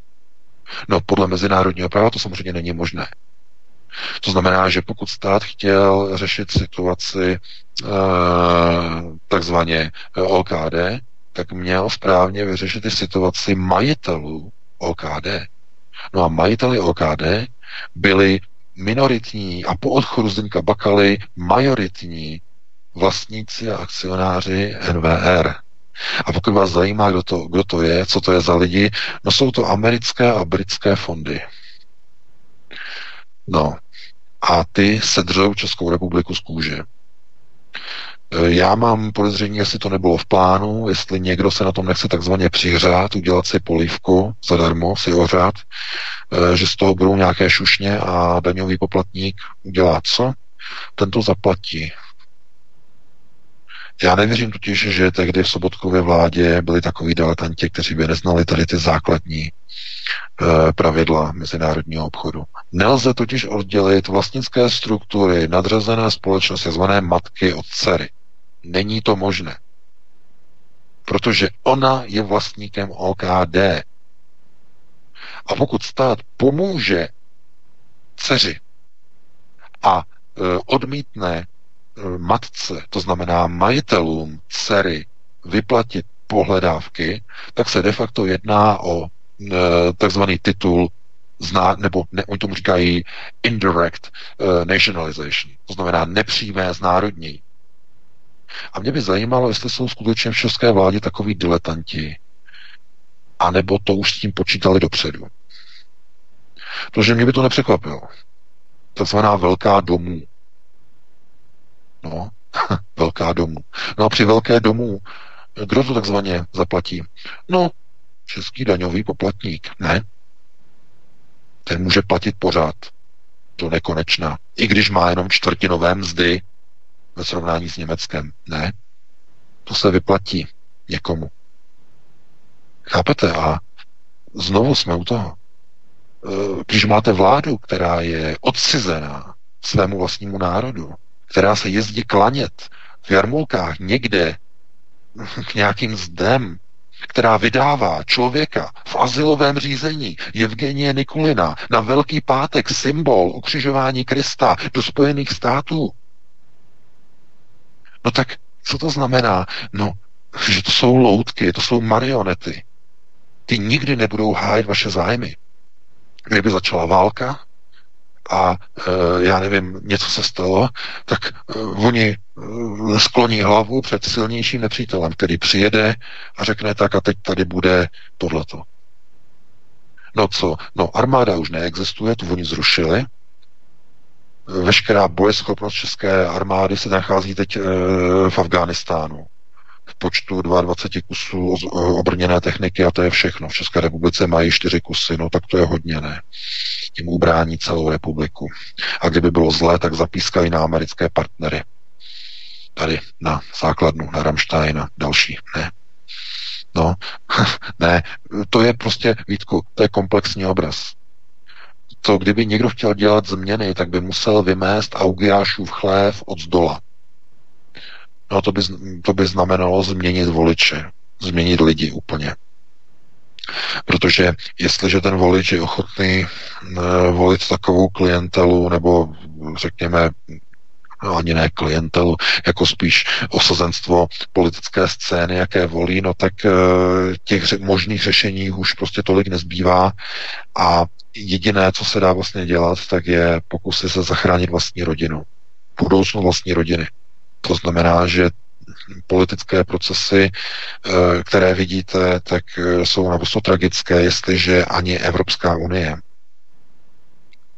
jakož, že můžete říct, že Evropská unie je obrovsky silná, obrovsky mocná, ani ona nemůže se postavit proti americkým neokonům. Vys bezpečnostní schůzka v Mnichově a ta reakce osazenstva na Mikea Trumpa, eh, Mikea Pence, Mikea Pence. To znamená, všichni, co tam seděli, jsou koně amerických neokonů. Nikdo Pencelovi netleskal, když vyslovil slovo Donalda, nebo jméno Donalda Trumpa. Nikdo z nich. Kdyby tam byl nějaký jeden jediný pronárodně ukotvený hm, politik eh, v té bezpečnostní eh, nebo skupině vlastně bezpečnostních expertů na té bezpečnostní konferenci v Michově, tak by zatleskal jeden potlesk, by se tam ozval. Jeden jediný. Někdo by řekl Maďarsko, že tam by mělo, měli tam i Maďaři, tam měli zástupce. Ani on nezatleskal. Ani on. Chápete? A proč? Z jakého důvodu? No, protože ty zahraniční politiky Trump nekontroluje. Já doufám, že už to chápete. Že když se řekne Donald Trump, je tím myšlen Bílý dům a skupina chasidů, kteří ho obklopují. A když se řeknou Spojené státy, jsou tím myšleni neokoni. Donald Trump nerovná se Spojené státy. Donald Trump nerovná se americké ozbrojené síly a nerovná se ani americká zahraniční politika. To znamená, že když někdo řekne, eh, že Andrej Babiš byl pozván do Bílého domu. No tak to znamená, že byl pozván do Bílého domu, ale nikoliv do Spojených států. Kdyby byl pozván do Spojených států, tak s kým by se sešel? No, se zástupcem amerických neokonů s Mikem Pompeem. No a kdo se s ním setkal? No, pan Petříček. Takže je rozdíl jet do USA a jet do USA. to je zásadní rozdíl. To znamená, opět, je to něco podobného, jako kdybyste jeli do země, která je rozvrácena občanskou válkou, která ale je neviditelná, která není vidět. To znamená, jako kdybyste, řeknu příklad, uh, jeli byste například, uh, a můžeme jít třeba do příkladu, já nevím, České republiky. Někdo ze zahraničí by přijel uh, navštívit Pražský hrad. Co by to znamenalo? No, že je to politik, který je proglobalizační, je to politik, který je proruský, pro Miloše Zemana, je pro čínský a všem by to bylo jasné v České republice. Že to není návštěva uh, České republiky, ale je to návštěva Pražského hradu. A potom přijede jiný politik a ten přijde do poslanecké sněmovny jako Paul Ryan, šéf uh, amerického kongresu minulý rok, a řekne si o vydání Evgenie Nikolina. Tak nikdo nemůže říct, ten přijel do České republiky za prezidentem. Ne, ne, ne, ne. Ten přijel za svými lidmi do poslanecké sněmovny. To znamená, to nemá nic společného s Pražským radem a nemá to nic společného s prezidentem České republiky. Přijel úplně za jinými kádry, nebo spíš manažéry, nebo lokaji, jak to nazvete. To znamená, tenhle ten, tato dvoj, takzvaná bipolarita mocenských struktur v České republice, to není něco, co by bylo jenom v České republice. Tady ta bipolarita je ve Spojených státech. To znamená, někdo jede za Trumpem a někdo jede za americkými neokony. Za Pompeem, za Pencem, eh, za, do kongresu, za Nancy, Pelosi, za dalšími jestřáby, za uh, Lincem Grahamem a dalšími. Takže tam oni jedou. To je něco úplně jiného. No a někdo teď třeba si řekne, kdo se v tom má vyznat, jako to, takový, takový strašný chaos. No, samozřejmě, protože ve válce je vždycky chaos. Vy jste zažili někdy nějakou válku, která by e, byla úhledná, sešněrovaná, která by dávala smysl, rozum, kde by se dalo orientovat? Ne, žádná taková válka nikdy neexistovala. Všechny války jsou chaotické. A ta válka mezi Ž a Ž, mezi sionisty a chasidy, je ta, je ta jedna z nejvíce chaotických vůbec, protože v ní se nedokážou orientovat ani mnozí pod Pindos, ani ti, kteří jim slouží, tak se nedokážou orientovat. Jako třeba Miloš Zeman, který se nezorientoval v situaci s Venezuelou. Šlápnul úplně někam, no a bude se to dlouho táhnout. Chápete? Ale já se mu nedivím, protože e, to jsou prostě procesy, kdy v nějaké chvíli už se tak urychlují a zrychlují, že vy už se nedokážete orientovat, kdo vlastně, když se s někým setkáte, nebo někoho pozvete na státní návštěvu, nebo někoho podpoříte, kdo ve skutečnosti stojí na čí straně, v čí prospěch, pro koho a proti komu. No a obyčejný český občan, ten jenom potom na to kouká říká si, že bude nějaká arbitráž zase proti OKD a tohleto, tak eh, kdo to zaplatí? No zaplatí to zase ten koncový obyčejný český člověk. No a proč, jak je to možné, že, že se oddělilo OKD od NVR a NVR se mezi tím transformovalo do AHG, ad hoc group, že jak je to možné? No, chápete, jsou zase dvě možnosti. A znovu se k tomu vrátím. Jsou dvě možnosti, jak to mohlo vzniknout, ta arbitráž, nebo ta hrozba té arbitráž.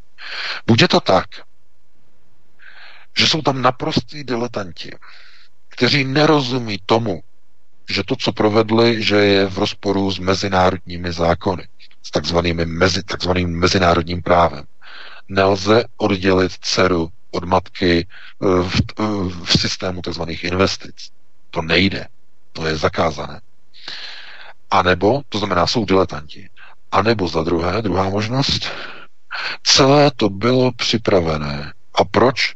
No, protože na českých občanech a kolik oni zaplatí a co si o tom oni budou myslet, na tom už vůbec nezáleží.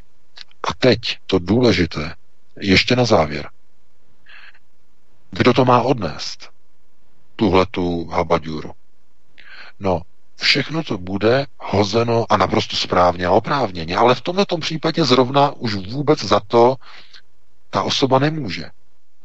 Protože Zdeněk Bakala se v roce 2016 zdekoval, odjel z České republiky a nachází se na břehu v krásné vile, je tam fotka v tom článku na Aeronetu, na břehu Ženevského jezera s přístavištěm, s kotvištěm, má tam bazén, má tam golfový klub, eh, hřiště, tohleto všechno, eh, barák, vilu s empírovými sloupy, no prostě v luxusu.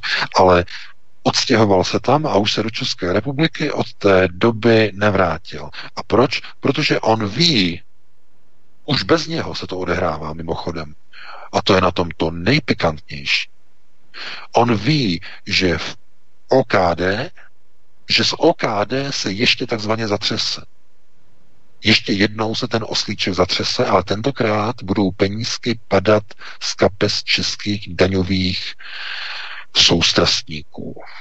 On to ví. A on ví, že politici to potom hodí na hlavu Bakaly. Ale paradoxně ve chvíli, kdy on už za to nebude moc, protože on už se zbavil OKD v roce 2016.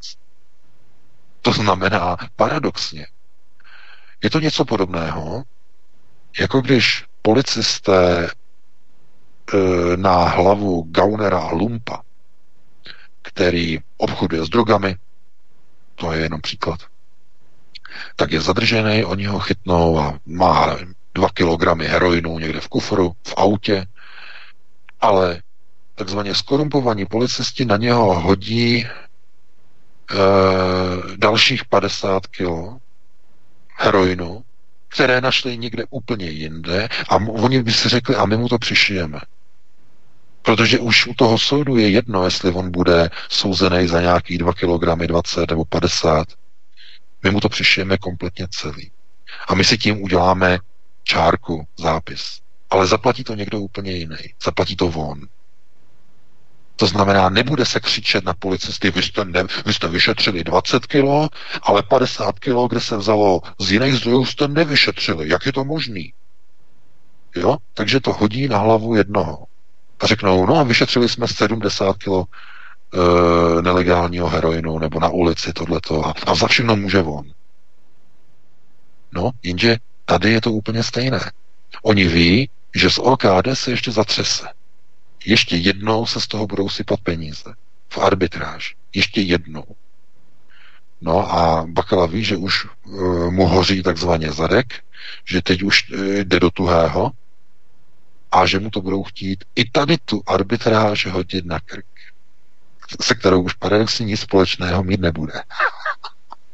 A toho ohrožuje. Vidíte, že dokud oni na něho tady to nepřichystali, tak on byl v pohodě v České republice žil, eh, tam měl ten barák eh, na Modravě, na Šumavě, ne? A byl v pohodě dlouhá léta, dlouhá, dlouhá léta, všichni říkali, že je tunelář a on normálně žil v pohodě, nikdo na ní nemohl. Ale najednou v roce 2016 se musel zdekovat a zbalit, protože už najednou dostal signál, že někdo po něm jde. No a teď víme, kdo po něm jde. Jdou po něm různí řekněme, spekulanti, kteří vidí, že eh, se dá OKD ještě jednou podojit, protože česká vláda udělala chybu za Sobotky. No Sobotka už je také odstoupen a také už je odvolán, takže nikdo za to jako nemůže, ale hodí se to celé na hlavu Bakaly, protože se řekne, vidíte, a kvůli němu musí teď ještě OKD platit v arbitráži eh, americkým a britským investorům v NVR a tak dále. No a za to, za to nemůžeme my ve vládě. Ne, ne, ne, ne, ne, ne, ne. Za to může Bakala, který to takhle spunktoval, a ten, ten je tam i ve Švýcarsku a to je on a tak, a, a tak dále, tak dále. Jenže v tomto případě už to nebude o Bakalovi. Nicméně Bakalovi to na hlavu stejně hodí. Protože on už se namočil, on už vytuneloval OKD jednou, no a když vytuneloval jednou OKD, no tak mu hodí na hlavu i tu druhou arbitráž, za kterou už ovšem odpovědnost neponese a nenese. no, to je, tomu se říká nosaté právo. A nosatí, oni nemají slitování s nikým. Oni dokážou potopit vlastní lidi, Eh, to, je, to by bylo na jinou diskuzi a tak dále, tak dále, na to opravdu nemáme čas. Každopádně eh, kauza OKD znova zřejmě zatřese eh, s nějakou tou takovou tou politickou agonií, která je v České republice a lidé znovu budou muset sáhnout hluboko do svých kapes, aby zatáhli zase další miliardové odstupné a očkodné americkým a britským investorům v NVR, kteří byli naprosto diletantsky takzvaně zkráceni na svých vlastnických právech ve vztahu ke svému investičnímu titulu v OKD.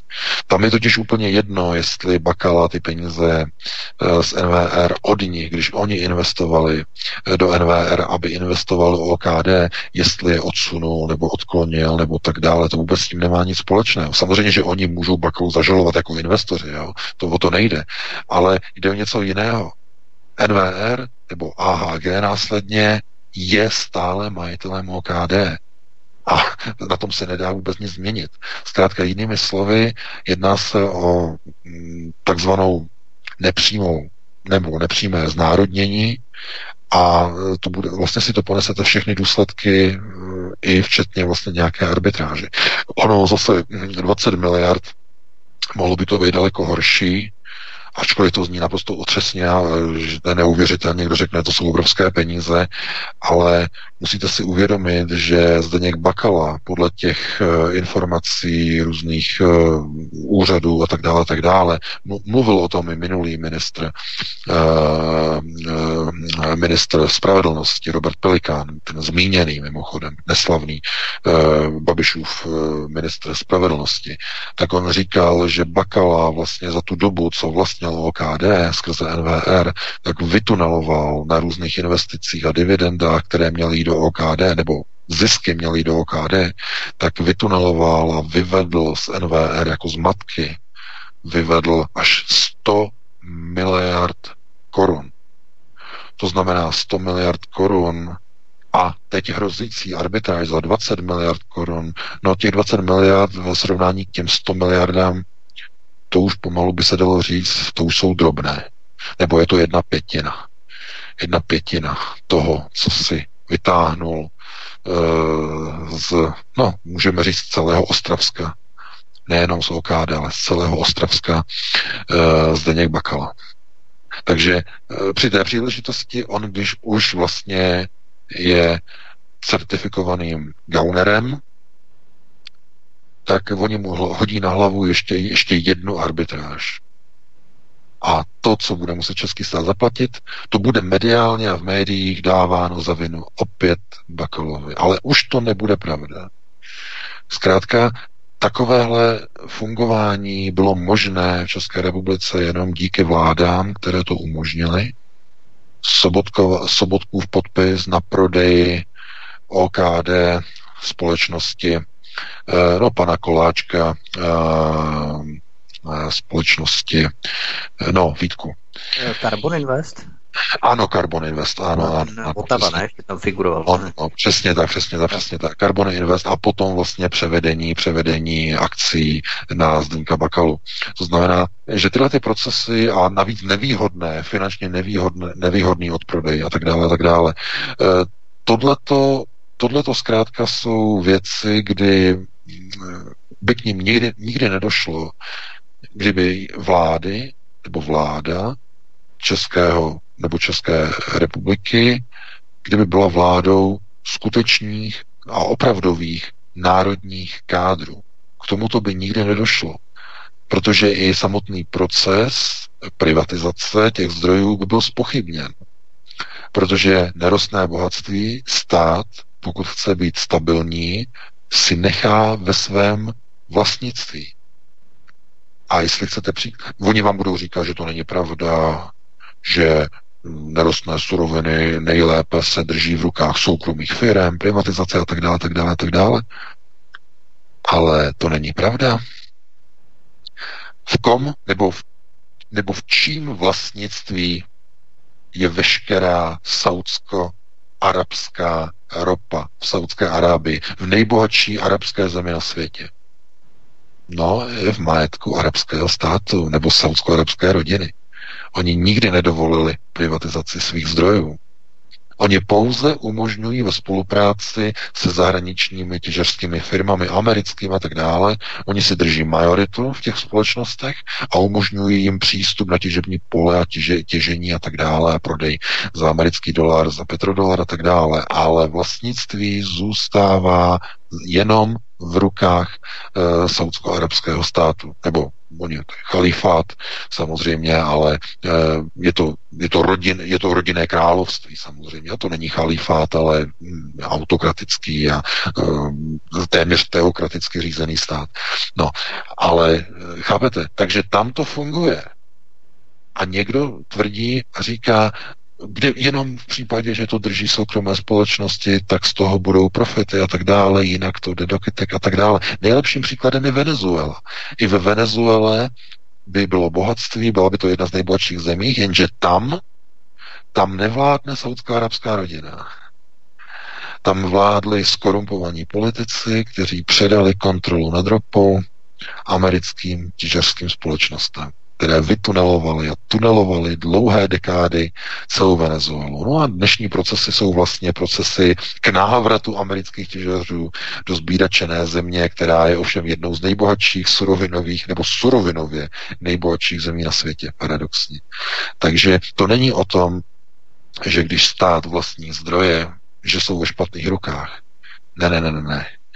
To jsou pouze v rukách diletantských vlád skorumpovaných vlád, které jsou v roli nezodpovědných hospodářů, které by v Číně postavili ke zdi a zastřelili, jako dělá čínská vláda, která popravuje e, své členy strany, e, členy vlády, když se u nich objeví, že byli členy nějakých organizací a prováděli korupci a vytunelovávali majetek e, e, Čínské lidové republiky a tak dále. Normálně je postaví ke zdi a zastřelí. Proto to tam jako funguje v tom takzvaně majetky v národním držení státu, protože tam nedochází k tomu tunelování. No, víte, to je právě to, že když máte někde pro národní stát, tak ten sleduje národní zájmy. Kdyby v České republice byly pro národní vlády, nikdy, a teď to zdůraznuju, nikdy by nesouhlasili s tím, aby nějaké průzkumy nějakého litia dělala nějaká schránková společnost registrovaná v Austrálii. Jejíž majitelé jsou někde na Bahamských ostrovech a ne teda na britských panenských ostrovech a v různých offshoreových rájích a tak dále a tak dále. Nikdy, nikdy by to ty diletanti neodsouhlasili. Nikdy. No ale vzhledem k tomu, že to odsouhlasili a že se s tím nic nedělá a po volbách je ticho popěšeně, tak to vypadá, že i to české litium bude odsunuto potichu do rukou nějakého zahraničního těžaře. No, to je jenom špička toho ledovce. Kdyby byla na území České republiky ropa, i ta už by byla odsunuta do cizích rukou. Eh, kdyby ještě byly nějaké zásoby uranu, tak by byly také odsunuty do cizích rukou. No konec konců se těžilo i za komunistů a odváželo do Sovětského svazu uran eh, s příbramy a tak dále a tak dále. To bylo na jinou diskuzi. Takže zkrátka to je tragédie všech národních států, když jednotlivé národy, národy mají státy, teda mají vlády, které už nemají nic společného a žádný vztah k vlastním národům. Tyto vlády jsou svým národům naprosto odcizeny. Takže já bych to ukončil. Máme 21.05, dáme si jednu krátkou písničku Vítku, nějakou čtyřminutovou, pětiminutovou a hned po písničce se pustíme do telefonických dotazů. Ano, VK, určitě. Já jsem tě nechtěl předušovat, ale chtěl bych se jenom v krátkosti závěrem pozastavit nad tím, jak jsme řešili, že existuje společnost BXR, eh, která potom vlastní NVR a NVR zase vlastní OKD, kterou zase ovládá AVG a ad hoc Group a tak dále, prostě provázání všech těch nadnárodních holdingů, držení korporací, eh, systém provázání holdingů, vlastnické struktury holdingů, jejich propojení s dalšími společnostmi a firmami, které spadají pod tyto holdingy. A ono je to stejné nejenom s holdingy, ale i s korporacemi, protože u korporací není žádný majitel, u těch nadnárodních korporací, pokud se tedy nejedná právě o tu danou vládu, eh, protože akcie té korporace patří nějakému investičnímu fondu. No a ten investiční fond potom patří nějaké bance a ta banka potom patří také nějakému dalšímu subjektu. A na konci toho řetězu je zpravidla nějaká buď vláda, což tedy s výjimkou, ale je to dokonce nějaký další finanční kruh, ale to je jedno, ale vzniká tady situace, kdy je ta korporace bez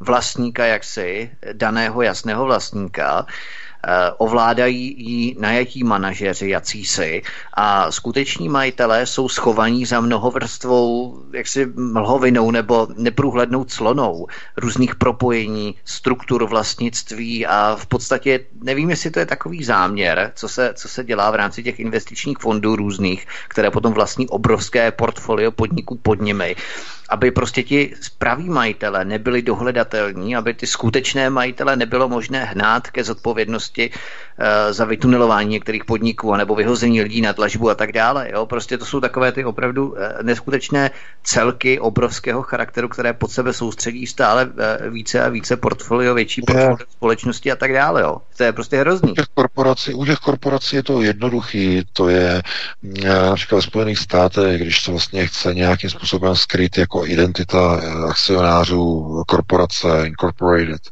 tak eh, normálně se vytvoří takzvaný investiční trust. To znamená, entita vloží do tzv. podílového trustu veškeré své akcie a ty akcie potom trust vloží do dané korporace. Když dojde ke kontrole akcionářů, tak investorem není fyzická osoba, ale trust.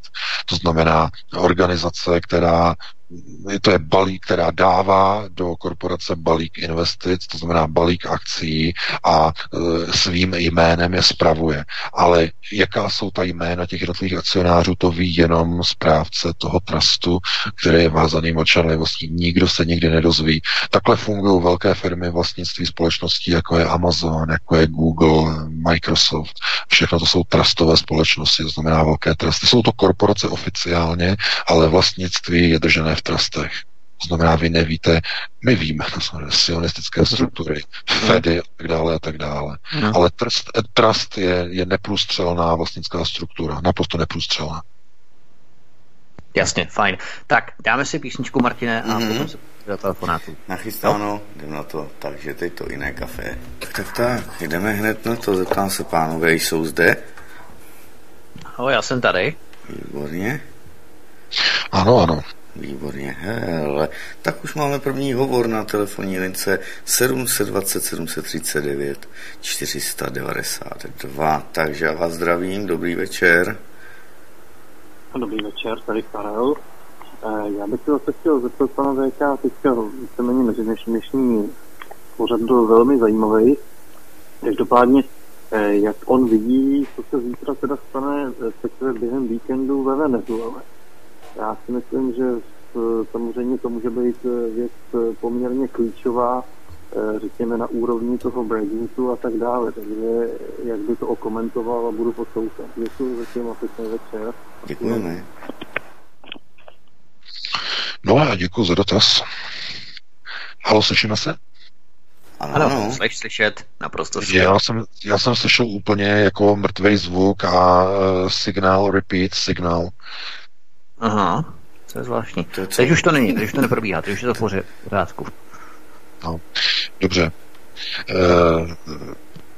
zase tam slyším nějakou zpětnou vazbu to je jedno. Já jsem, no to je ten Martinův větrák, jo, to se nevšíme. Slyšel ale... jsem dotaz, slyšel jsem dotaz uh, ve Venezuele, no záleží na tom, jestli Nicolás Maduro skutečně nes, uh, udrží nervy na, na ústě a nedá povolal k nějakému vojenskému zásahu. Protože vojenský zásah, uh, oni chtějí prorazit hranice, uh, Juan Guaido vyzval část armády, nebo vyzval, on tam vyhlásil amnestii pro vojáky, že kdo přeběhne na jeho stranu, že dostane amnesty a tak dále, a tak dále, a že plánují vlastně prolomení takzvané blokády, aby mohla proudit humanitární pomoc eh, do Venezuely eh, když Maduro to nechá prolomit, tak eh, zároveň budou proudit do Venezuely i zbraně. V březnu, že Spojené státy chtějí začít dodávat zbraně do Venezuely povstalcům, no tomu musí bránit samozřejmě eh, Nicolás Maduro.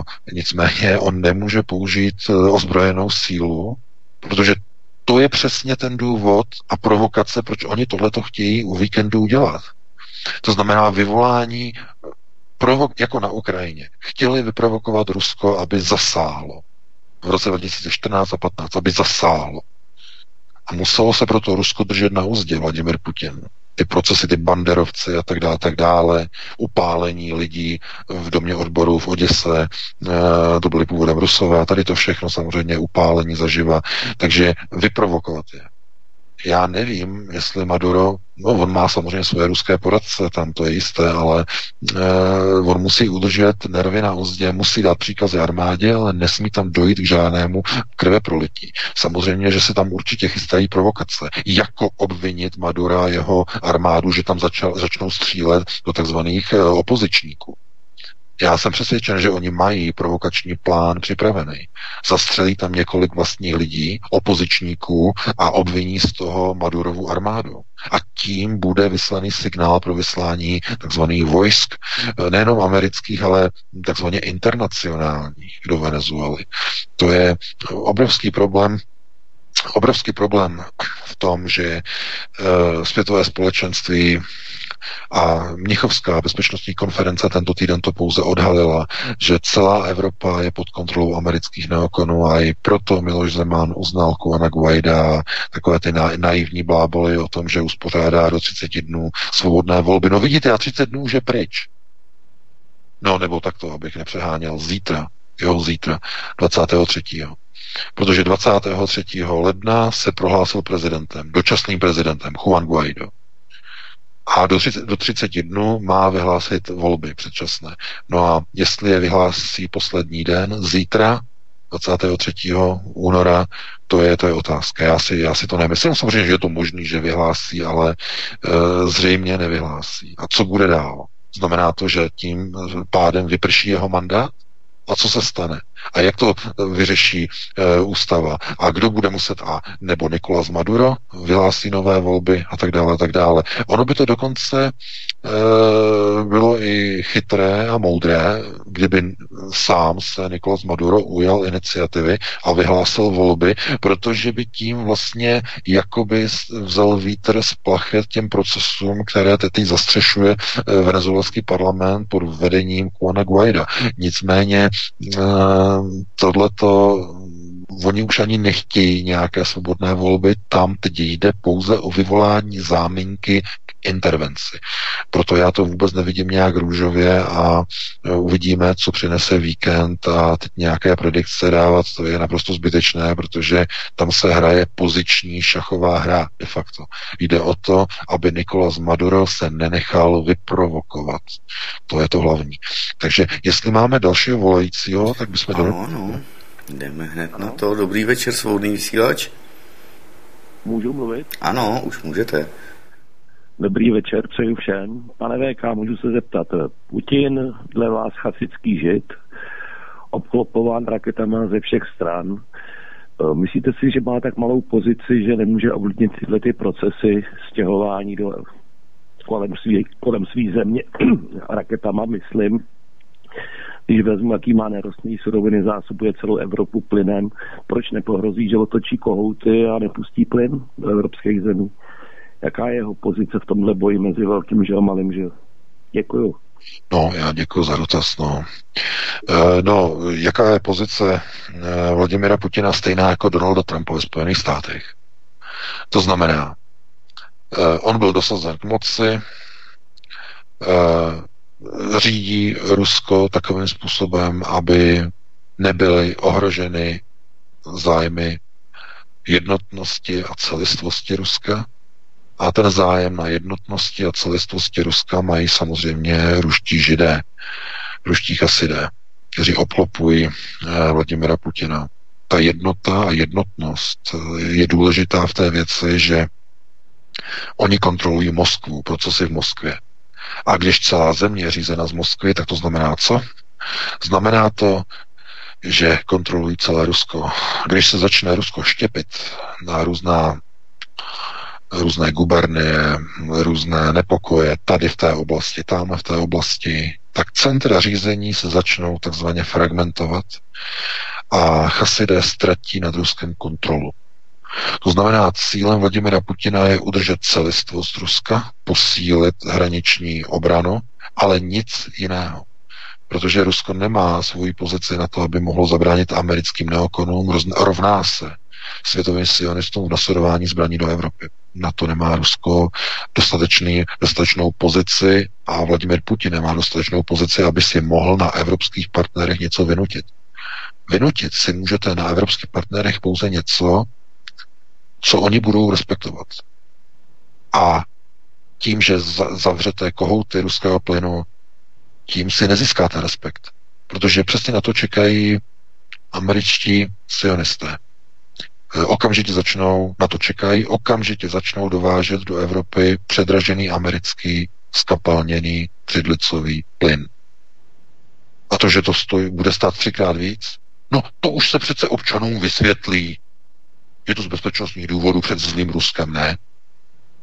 Však na to mají občané, vezmou si na to půjčky, úvěry, nějaké přídavky, dotace, na to budou, ne, no tak bude se platit víc, no je to způsobené, no s kým je to způsobené, no zlým Ruskem, Zlé Rusko uzavřelo kohouty a proto musíte platit drahou americkou ropu od našich partnerů. Vidíte, jak jsou hodní ti partneři, ti američané nám pomáhají. No je to dražší, je to zdaleka ta ropa a vidíte a může za to to zlé Rusko. Takže takhle to nefunguje. Uzavření plynovodu by vytvořilo obrovskou nenávist proti Rusku v Evropě. Tohle to nemůže udělat Vladimir Putin. To je zase znova poziční hra, šachová hra proti americkým partnerům. To není tak jednoduché. Jeho pozice je velmi omezená. On říkal, vy si musíte pomoct sami.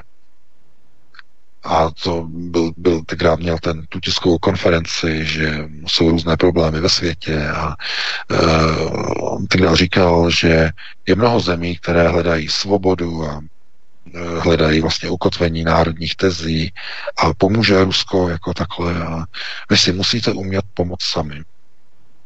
Jo, takhle řekl. A to bylo už po, po té, co Vladimir Putin vyslal e, vojska v roce 2015 na podzim do Sýrie, už poté a e, jako to byl nějaký signál, že by mohl vyřešit nějakou situaci. Tehdy se samozřejmě mluvilo i o některých zemích, e, které jakoby e, by chtěli jít nějakou pronárodní takovou cestu a tak dále, a tak dále, ale ne, zkrátka. Tak to nefunguje.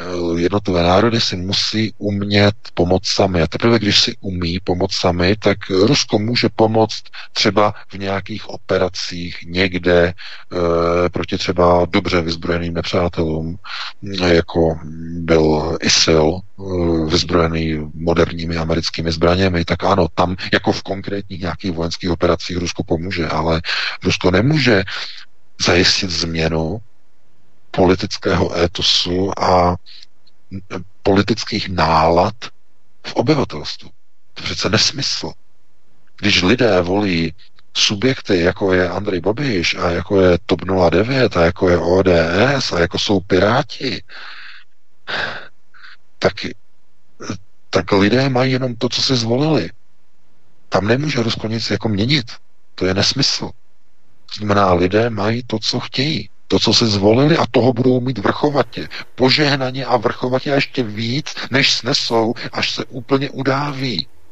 Ještě více toho budou mít. Podívejte se, eh, podívejte se na Babišovu stranu, na hnutí ano. To je jedno prostě, co proti němu útočí a různá čapí hnízda, čapáky, nikoho to nezajímá. Jemu stačí, že nasadí jarmolku, že se pokloní a tím je to dané. Nikdo na něj teď nemůže dosáhnout. Teď, eh, jakmile on je po, přijal Halachu, teď na něj nikdo nemůže ani v České republice. Teď už vůbec ne.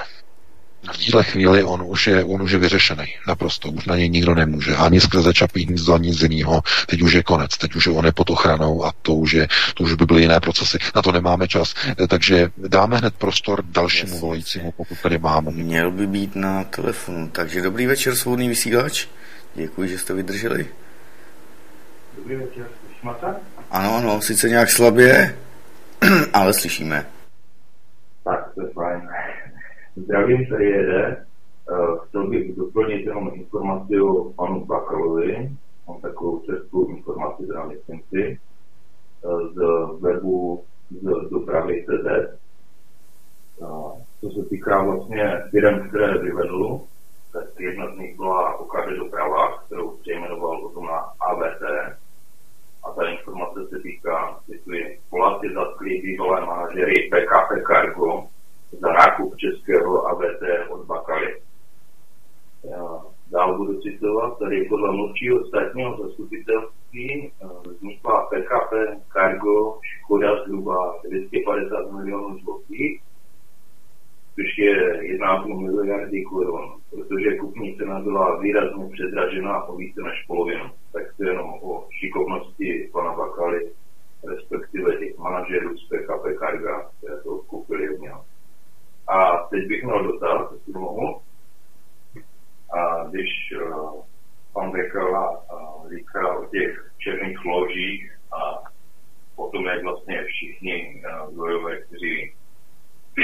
kteří to tady berou, jsou pod ritem, tak jestli je vůbec nějaká šance a jestli existují takzvané nějaké bílé lože, anebo to je jenom nějaké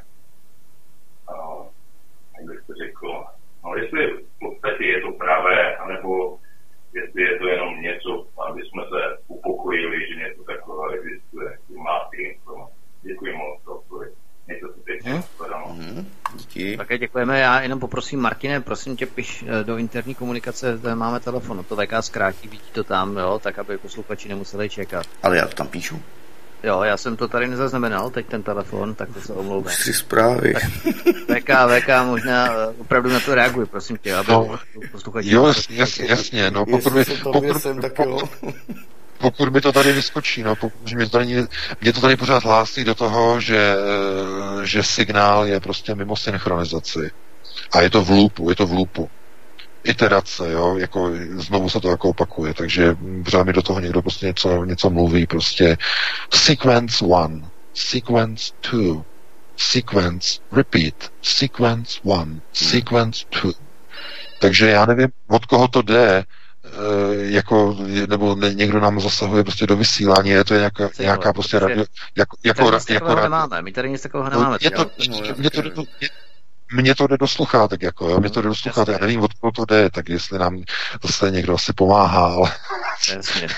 to je jako kdybych poslouchal prostě k nějak, nějaký radiový repeater, jako, jo, že Jasně, jasně. se nám někdo prostě přeje. Takže já si to vždycky takhle jako, jako dám takhle jako dolů a, a abych, abych jako potom nevím a potom mi tady nic nevyskakuje. No to je jedno. No, zkus mít Eh, očima ten chat, jo, nemusíš zvuk, ale jenom ten No, chat. No, Prostě. no, no, no. No. Uh, takže, uh, pánovi, eh, jestli jsou, jestli, jestli jsou, na tom slyším nějaký telefon, no to je jedno. To už je u nás, Eh, to je Martin, to je v pohodě.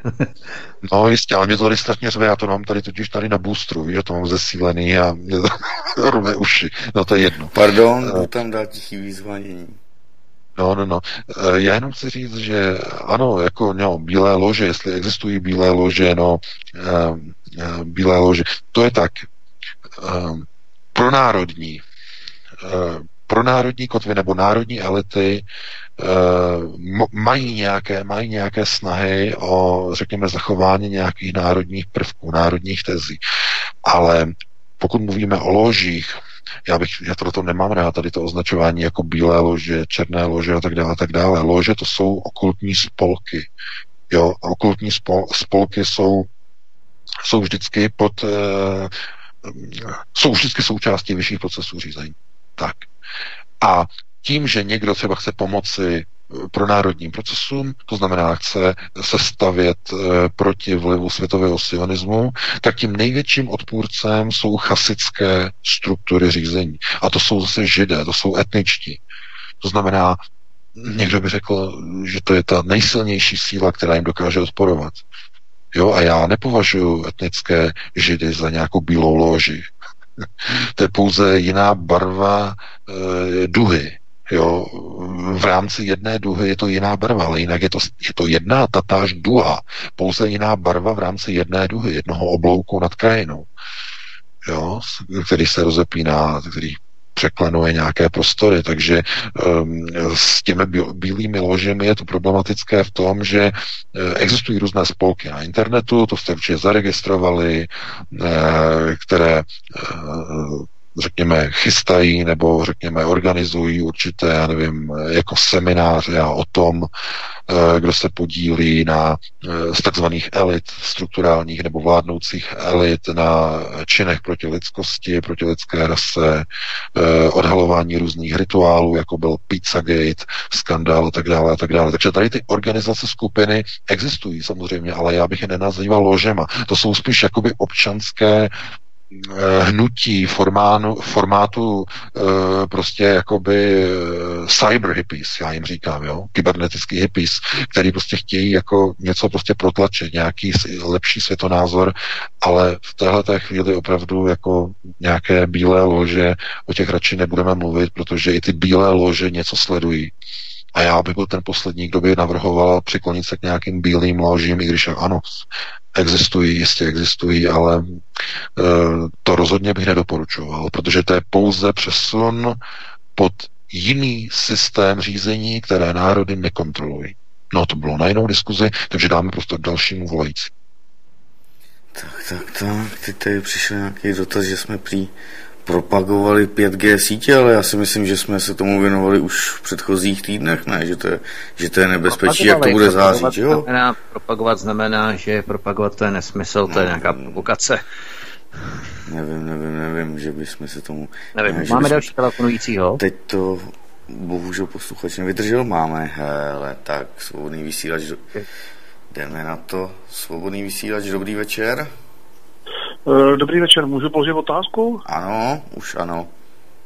Jo, tak tady u telefonu OK, eh, já bych měl dotaz, eh, já jsem se zeptat, co si myslíte o, o tom cenzurování sociálních médií, protože teď už to začíná být poměrně jakoby přituhuje a Uh, už teď dokonce proběhlo, možná, že jste o tom už třeba před hodinou mluvili, ale já jsem to dneska nestihl od začátku, uh, že uh, už chtějí odpojovat i jakoby jednotlivý uh, IP adresy a tak je vlastně otázka, uh, jestli má vůbec smysl Eh, se nějakým způsobem jakkoliv angažovat nebo vůbec publikovat v tom internetovém prostoru, jestli není jakoby čas už začít uvažovat o tom, že eh, je potřeba se od toho otrhnout a spíš komunikovat prostě zase tváří tvář, nebo případně přejít na uh, takový ty média, jako, jako je obyčejná pošta a jako odejít z toho digitálního prostoru, protože to je v podstatě stejně jenom sběr informací o nás a je to jako strašně nebezpečný. Tak to je vlastně všechno a přeju hezký večer a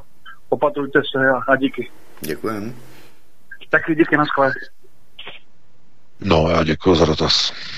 E, no, to řešení, to je něco podobného, kdybyste řekli, že protože v dnešní době, hm, řekněme, auta znečišťují životní prostředí, tak je třeba se vrátit zpátky k používání konňů. Samozřejmě nesmysl. To k tomu nikdy nedojde, protože to je, anach, to, to je anachronismus nebo takzvaně zvrácený časoprostorový vývoj. To je, některé procesy jsou zkrátka v rámci takzvaného řekněme, vývoje civilizace a ty jsou nezvratné, jsou jednosměrné. To, znam, to samé je digitální věk, digitální prostor. Je to stejné jako když eh, například eh, ještě v 17. století se říkalo, že knihy eh, mohou být pouze náboženské a že kdo píše knihy a není, není to kněz, není to takzvaný ten, který sepisuje knihy v klášterech, takže jsou to satanové nástroje pro šíření tmářství a bludu to znamená potom různí koniášové a pálení knih, jakože jenom to, co má být, to znamená návrat jenom k ústním slovům, a tak, protože to byl koniáš, který říkal, že nesmí se používat knihy, ale že lidé mají komunikovat jenom z úst, jako z úst do úst a z očí do očí. No proč? No tím se omezí šíření informací samozřejmě. Jo? Ta média, média znamená média, znamená prostředník, to znamená zprostředkovat. No a média zprostředkovávají informace a umožňují lidem otevírat oči. To znamená, bez digitálního prostoru tenhle ten osvětový proces úplně zanikne. To, že budete z úst do úst, to je doba před Gutenberg, dokonce před Gutenbergovská doba, ještě před vynálezem knih tisku. To byla komunikace ústní to už nemůžeme v 21. století používat. Samozřejmě můžeme, ale nemůžeme tím sdělovat informace celému světu, celému národu. Zkrátka k tomu jsou potřeba média nového věku, internet zejména. Dobře, dobře. Máme další hovor, jestli mohu. Nevím, jestli to tam VK k tobě chodí, už to tam vidíš, když to píši, teď jsem to schválně zkoušel a zrovna to akorát vyšlo. Pořád nic, pořád to, zvlášť. Tak mi řekněte, kam to píšu, to už fakt nevím. A tak, tak. to vidíš právě předchozí telefonát, uh, vidíš je? VK. Teď mi někam zmizel. Teď někam zmizel. Teď někam tak. je možné, jestli to nestahuje ten telefon. Teď, že i VK. Tak já se ptám. Dobrý večer, svobodný vysílač. Koho máme na telefonu? Dobrý večer, Jirka. Já mám jeden dotaz k dnešnímu článku ohledně Junkra a jeho hovorů s příslušníky jiných planet. Konkrétně s kým mluvil, s jakou rasou to by mě docela zajímalo, protože uh, Jarda Chváta říkal, že on má skutečně kontakty s mimozemšťany, tak to by k tomu řekl VK, díky, Jirka. Dobře, děkujeme. No, já děkuji za dotaz, ale jak říkám, ehm, aby bylo možné pochopit některé souvislosti, tak k tomu je třeba nejprve si přečíst eh, některé další podklady, některé další věci a některé souvislosti, které vychází vlastně s událostmi, nebo řekněme s počátkem takzvaného nového věku člověka, který nastal ve chvíli, kdy se strojil atomovou bombu. To znamená, eh, když Robert Oppenheimer otevřel onu řekněme, pandořinu skříňku a dal přístup k, k jaderným zbraním člověku, tak tím spustil nějaké procesy a ty procesy vycházejí právě z roku 1944-1945, kdy se začaly objevovat nad Spojenými státy neidentifikovatelné letající objekty právě ve chvíli, kdy lidstvo získalo disponibilitu nad jadernými zbraněmi. To je, je to, to, co probíhá, takzvané vyšší procesy řízení, tak e, jsou samozřejmě některé entity, které mají souvislost s těmi procesy, které nastaly ve chvíli, kdy lidstvo vstoupilo do takzvaného atomového věku. Ale k tomu je potřeba mít širší souvislosti, širší informace a to já právě si nechávám až na tu knihu, která vyjde už, no doufejme, někdy v polovině března, že by mohla být. Nevím teda, jak rychle to bude v tiskárně, ale tam se to všechno dozvíte a e, s kým kon- konkrétně e, to asi, myslím, není teď zrovna ani dobré říkat, nebo kdo konkrétně a tak dále a tak dále. Každopádně jenom ta znalost a vědomí toho, že tito vysocí postavení elitáři takzvaného světového systému jsou v kontaktu a používají takzvané projektory, ukazuje pouze na to, že e, zdaleka nejsme na nejvyšší úrovni toho vývoje, na kterém bychom očekávali, že na, na, na naší vlastní planetě, e, že dokážeme e, sami sobě realizovat jsou určité jiné struktury, jiné systémy řízení, nadřízené lidské rase a tak dále. Takže já bych odkázal tu novou knihu a tam všechno samozřejmě najdete. Tady na to opravdu není čas. Mm-hmm. A dáme prostě dalším volajícím. Já bych jenom připomněl a možná i doplnil, že my se samozřejmě s Adamem pokusíme převést knihu do audio podoby. Uh, někdy, až uh, uplynou eurovolby, uvidíme, jakým způsobem dopadnou. Třeba Adam bude být jiné starosti, ale pokud ne, tak uh, to během prázdnin třeba možná nikdy prostě to načteme. Uvidíme, jaká bude situace, jaké budou i podmínky, protože Adam má rodinu, je a tak dále. Takže uvidíme, jaké budou podmínky a že protože ta audiokniha uh, ohledně Eh, eh, Deux Ex Machina, respektive ne, Deux, jak se to jmenuje, VK, Human Ex Machina, tak, tak eh, ta audiokniha slaví úspěchy. Mám informace, že 80 nebo 90 lidí koupilo přímo tu audioknihu, takže audioknihy jsou velice v kurzu, takže my se pokusíme i tu audioknihu zpracovat v rámci té tvé nové knihy. Takže uvidíme, jak to bude slavit úspěchy, nicméně dáme prostor dalšímu posluchači. Jenom tak, tak, tak, tak už tu někoho mám. A samozřejmě počítám, že to tedy vyjde na knihy abb.cz, pak na stránkách u, u Adama Bartoše, protože tady chodí maily, kde se to pak dá sehnat. VK, že ano, bude to normálně v nakladatelství Adama. Knihy, knihy abb.cz. No, no, no. Dobře, tak jdeme na další hovor. Dobrý večer, svobodný vysílač. Dobrý večer, tady posluchačka Hana. Já trošku navážu na svého nějakého předřečníka a chtěla jsem se jenom zeptat s tím úžasným novým zákonem, který teda nám podepsal i náš dnes opravdu velice úžasný i pan prezident, kterému teda jsme dávali všechny své hlasy a tak dále. Jestli se to bude týkat eh, vypínání webových stránek i Aeronetu a případně vašeho svobodného vysílače. Děkuji mnohokrát, nashledanou. Děkujeme. Děkujeme, možná B je správně, A ne. Ale to No, eh, tak to, eh, to, co, o čem hovoříme, samozřejmě je otázka, která se týká, nebo ten, ten paragraf zmíněný, o kterém jsme hovořili, se eh, týká webů a serverů hostovaný na území České republiky. Aeronet není provozovaný v České republice, server se nenachází v České republice, Aeronet je provozovaný americkou firmou s americkou subjektivitou v New Yorku, jsme americká společnost, takže nás se to netýká, ale týká se to zřejmě, já tuším, jako svobodného vysílače, nevím, kde máte server, ser, server umístěný, takže eh, ta hrozba je jakoby obecná nebo generální. To znamená, my jsme jako počítali s nějakým způsobem, že budou tady ty procesy eh, takzvaně utahování šroubů, proto jsme začali i vlastně někdy v roce 2014 eh, vlastně zajišťovat určité subjektivity a tak dále v cizině a tak dále a tak dále, protože jsme věděli, že v nějaké chvíli dojde k tomu, že jim dojdou všechny argumenty myšleno režimu takzvané systémové moci a budou chtít jakmile dojdou argumenty, budou chtít natvrdo servery vypínat. Proto my jsme se na to připravili dopředu samozřejmě. A e, ovšem tady tu přípravu jiné servery třeba zanedbaly nebo nemají. Stále se myslí, že to ještě dobré, bezpečné provozovat na území České republiky názorové servery, názorové platformy. Myslí si, že to je v pořádku? No, já bych předtím už varoval, protože v téhle chvíli už musí servery se dívat do zahraničí a musí hledat cizí hostingy eh, nebo cizí přímo, přímo servery v cizině eh, v dobrých destinacích, v dobrých lokacích, kde je vysoká Eh, bezpečnost práva, ochrany svobody slova, eh, ochrany, řekněme, šíření informací, ochrana novinářského přístupu a tak dále, a tak dále. Znamená, jsou různé země eh, a jako hrozba, zkrátka hrozba potenciálně je vždy, vždycky nějaká, vždycky nějaká, každopádně vždycky musíte být o nějaký ten krok napřed v přípravě na určité útoky, na určité provokace a tak dále a tak dále.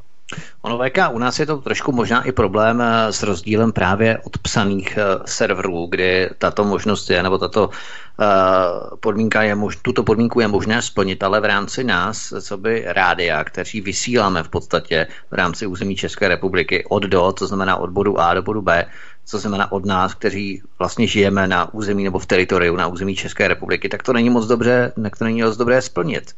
Respektive nejde to splnit, tu subjektivitu, abychom podléhali Eh, jaksi cizí, eh, cizímu, cizímu státu v rámci právní jurisdikce? No samozřejmě, pokud jsou fyzicky studia, myšleno studia umístěna na území České republiky, tak ta studia můžou být vždycky odstříhnuta. Jo, to je jasné. Tam jako uh, u tady toho rozhlasového vysílání je to tak, že třeba uh, kdyby někdo třeba já nevím, vysílal, já nevím, do nějaké míry, třeba přes nějaký proxy server, to znamená, lidé by se připojovali přes proxy a uh, vaše studia by byla anonymizovaná za nějakým firewallem, to znamená, vaše IP adresy by nebyly známy a nikdo by nevěděl, odkud kdo vysílá, jenže vy máte public profily, vy máte telefony public, takže to jako to ani nemá řešení, jako jo, de facto, takže... No, jasně, jasně, ano. Museli, museli byste vlastně si otevřít nějaké vysílací cloudové úložiště, kde byste vlastně měli záznamy v cloudu, v cizině vysílat přes nějaké relay servery, relayové servery ve světě a vlastně mít de facto uh, vysílat nejprve na relay a za relay potom do světa. Vyžaduje to technické znalosti a hlavně poměrně značné náklady, protože pořídit si relayové servery, to vychází na několik tisíc dolarů každý měsíc a to není vůbec nic laceného, především když se jedná o stream, protože relayové nebo relay vůbec eh, streamu jsou poměrně hodně náročné finančně, takže No, tak jestli máme ano. někoho dalšího volajícího. Máme, máme. Dobrý večer, svobodný vysílač, můžeme? Dobrý, ještě jednou Roman, dobrý. Já jsem se ještě zapomněl zeptat, jak jste mluvil o panu Babišovi a o zdinářku a v pozvání k, k, do Bílého domu. Není pro nás jako pro stát menší zlo, pokud je pozvaný židem s malým, že než kdyby byl pozvaný kongresem neokonama. Děkuji za odpověď, budu poslouchat. Naschledanou. Děkujeme. No, tady jenom oprava. Uh, Andrej Babiš byl pozvaný židem s velkým že, jo. neokoni, neokoni jsou ti, kteří jsou s malým, že jo, jsou sionisté. To je jenom to, ty nuance. Uh, jestli to je lepší nebo není to lepší, to je znovu jako s těmi bílými ložemi. Jo, to je jako kdybyste říkali, jestli je lepší jablko nebo hruška, protože to má, má své charakterové vlastnosti, každé to chutná jinak, každé to vypadá jinak, ale obojí to roste na stromech a obojí je to ovoce, jo. v jedné zahradě navíc ještě ke všemu. Na to pozor, jo. To znamená, že jestliže něco se liší, ještě, ještě neznamená, že to je rozdílné, že to nepochází ze stejného původu. No takové přirovnání, velmi takové, zase, takové poučky, tohleto, no, židi. E, takže já, já říkám, přiklánět se, jako, že přiklánět se, no hlavně k vlastnímu svědomí se při, přiklonit. To znamená, přikloníte se k tomu, jestli je správné, že posíláte děti do škol, kde je učí multikulty, jestli to je správné, jestli se s tím srovnáte, jestli je normální e, pouštět dětem pohádky z české televize, která je fašizuje, která je přeprogramovává, jestli je v pořádku nechávat, já nevím, děti ve školách, kde přicházejí do styku s různými jinými kulturami a které je potom reprogramují v útlém dětství, jestli to je v pořádku. Takže to je mnohem důležitější než někde nějakého, nějaká návštěva e, na e, nějakém prostě místě s nějakými jarmulkami, nebo to je úplně jedno. Zkrátka lidé si musí především chránit vnitřní kruh. A když já vidím, že i ta ochrana je velmi špatná, to znamená, děti se takzvaně fašizují, radikalizují proti vlastním rodičům, tak eh, to vůbec jako nepředstavuje nebo nevyvolává to žádné dobré konotace. Mhm, dobře, tak zkusíme další hovor. Dobrý večer, svobodný vysílač. Eh, dobrý večer, tady ještě jednou Karel. Eh, ještě k tomu předchozímu dotazu, já bych to doplnil takhle. Není možný teoreticky v podstatě, aby ten český stát Víceméně, když se řekne, že doména Aeronet nebo já nevím cokoliv dalšího je takzvaně na seznamu, tak oni znemožnili připojení se takovýhle doméně na úrovni vlastně vstupního bodu do České republiky toho CZ To znamená, že kdo má českou IP adresu, je připojený přímo přes fyzickou, ať už mobilní nebo optickou síť na území České republiky tak eh, se k tomu té doméně vůbec nemá šanci dostat. Takže potom v takovém případě by vlastně nějaká registrace serverů v USA a podobně to by ani nepomohlo, jo? to prostě ten člověk by byl vyřízený. Pokud já tomu, rozum, já tomu rozumím, ale tohle to jako není problém, to není něco, co můžeme my ovlivnit v redakci, to je jedině to můžete ovlivnit vy jako občané v České republice, že budete volit jinak. To, co popisujete, je popis čínského firewallu, takzvaného národního firewallu, který zabraňuje připojování nebo připojování se čínských občanů k serverům v cizině mimo území Čínské lidové republiky. A podle, pokud tohleto při, při, přijme nějakým způsobem vláda České republiky, že vytvoří firewall, takzvaný národní český firewall, který zabrání lidem dostávat se na nejenom na cizí zahraniční servery, které jsou závadové, ale dokonce i na domácí vnitřní servery pomocí tzv. blacklistů na DNS serverech. Už to dělá třeba ČD Telematika, která zakazuje ve vlacích připojení na Aeronet. Máme hlášeno z několika vlaků, Pendolino a dalších, nejde se připojit na Aeronet, je to blokované na DNS serverech společnosti ČD Telematika, tak to už funguje ta blokace na úrovni DNS serverů.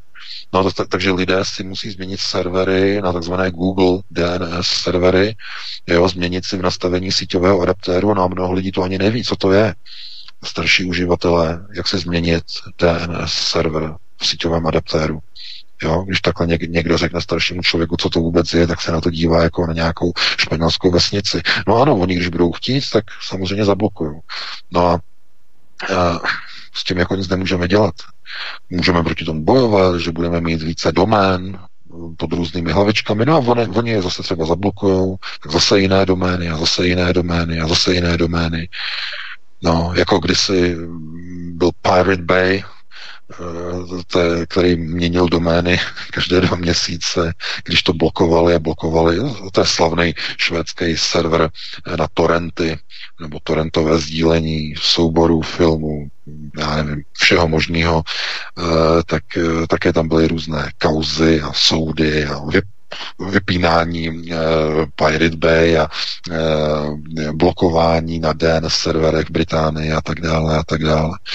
Uh, takže to znamená, že v nějaké chvíli oni můžou udělat jako cokoliv a můžeme třeba udělat někde nějaký mirror na Tor browseru, to znamená, nebo na, na síti Tor, takzvaný Onion Network. Samozřejmě dá se, jenže na ten zase potřebujete jiný specializovaný prohlížeč, takzvaný Tor browser. Mnoho lidí ho ani nezná, neví, že existuje něco takového, jak se připojit, jak najít tu adresu, jak se tam připojit. Ten Tor browser navíc je, tam je problém v tom, že tam je velmi snížená bezpečnost, security na úrovni hostovacího serveru, nebo když hostujete někde, nebo vlastní server, eh, tak vlastně jste limitováni samotnou sítí Onion Network, která zamezuje některým uh, řekněme, bezpečnostním protokolům, nebo ne, není možné použít některé bezpečnostní protokoly, pokud máte server hostovaný za, za takzvanou sítí Onion. To znamená, stává se, stává se třeba v tom server velmi snadným cílem útoku, paradoxně, i když se nachází na síti Onion Network. To by vám víc vysvětloval administrátor, který mi to vysvětloval, že je to jedno z nejnebezpečnějších míst na hostování serveru, protože Onion Network je bezpečný jenom pro uživatele, ale nikoli pro provozovatele serveru. Jo, jsou takové drobnosti, detaily. Takže dáme prostor dalšímu volající. Dobře, dobře, dobře. Tak. Hned se na to kouknem. Jo. A, pardon, tak Karel byl pořád ještě připojený, tak on určitě někdo zavolá. Doufám, že pochopí lidé, že zkrátka, když jsem tady sám na zvedání telefonu, nestíhám opravdu a ještě tady píšu do chatu, teda, aby to bylo vidět, tak ještě nestíhám číst ty maily a už vůbec ne SMSky, dámy a pánové.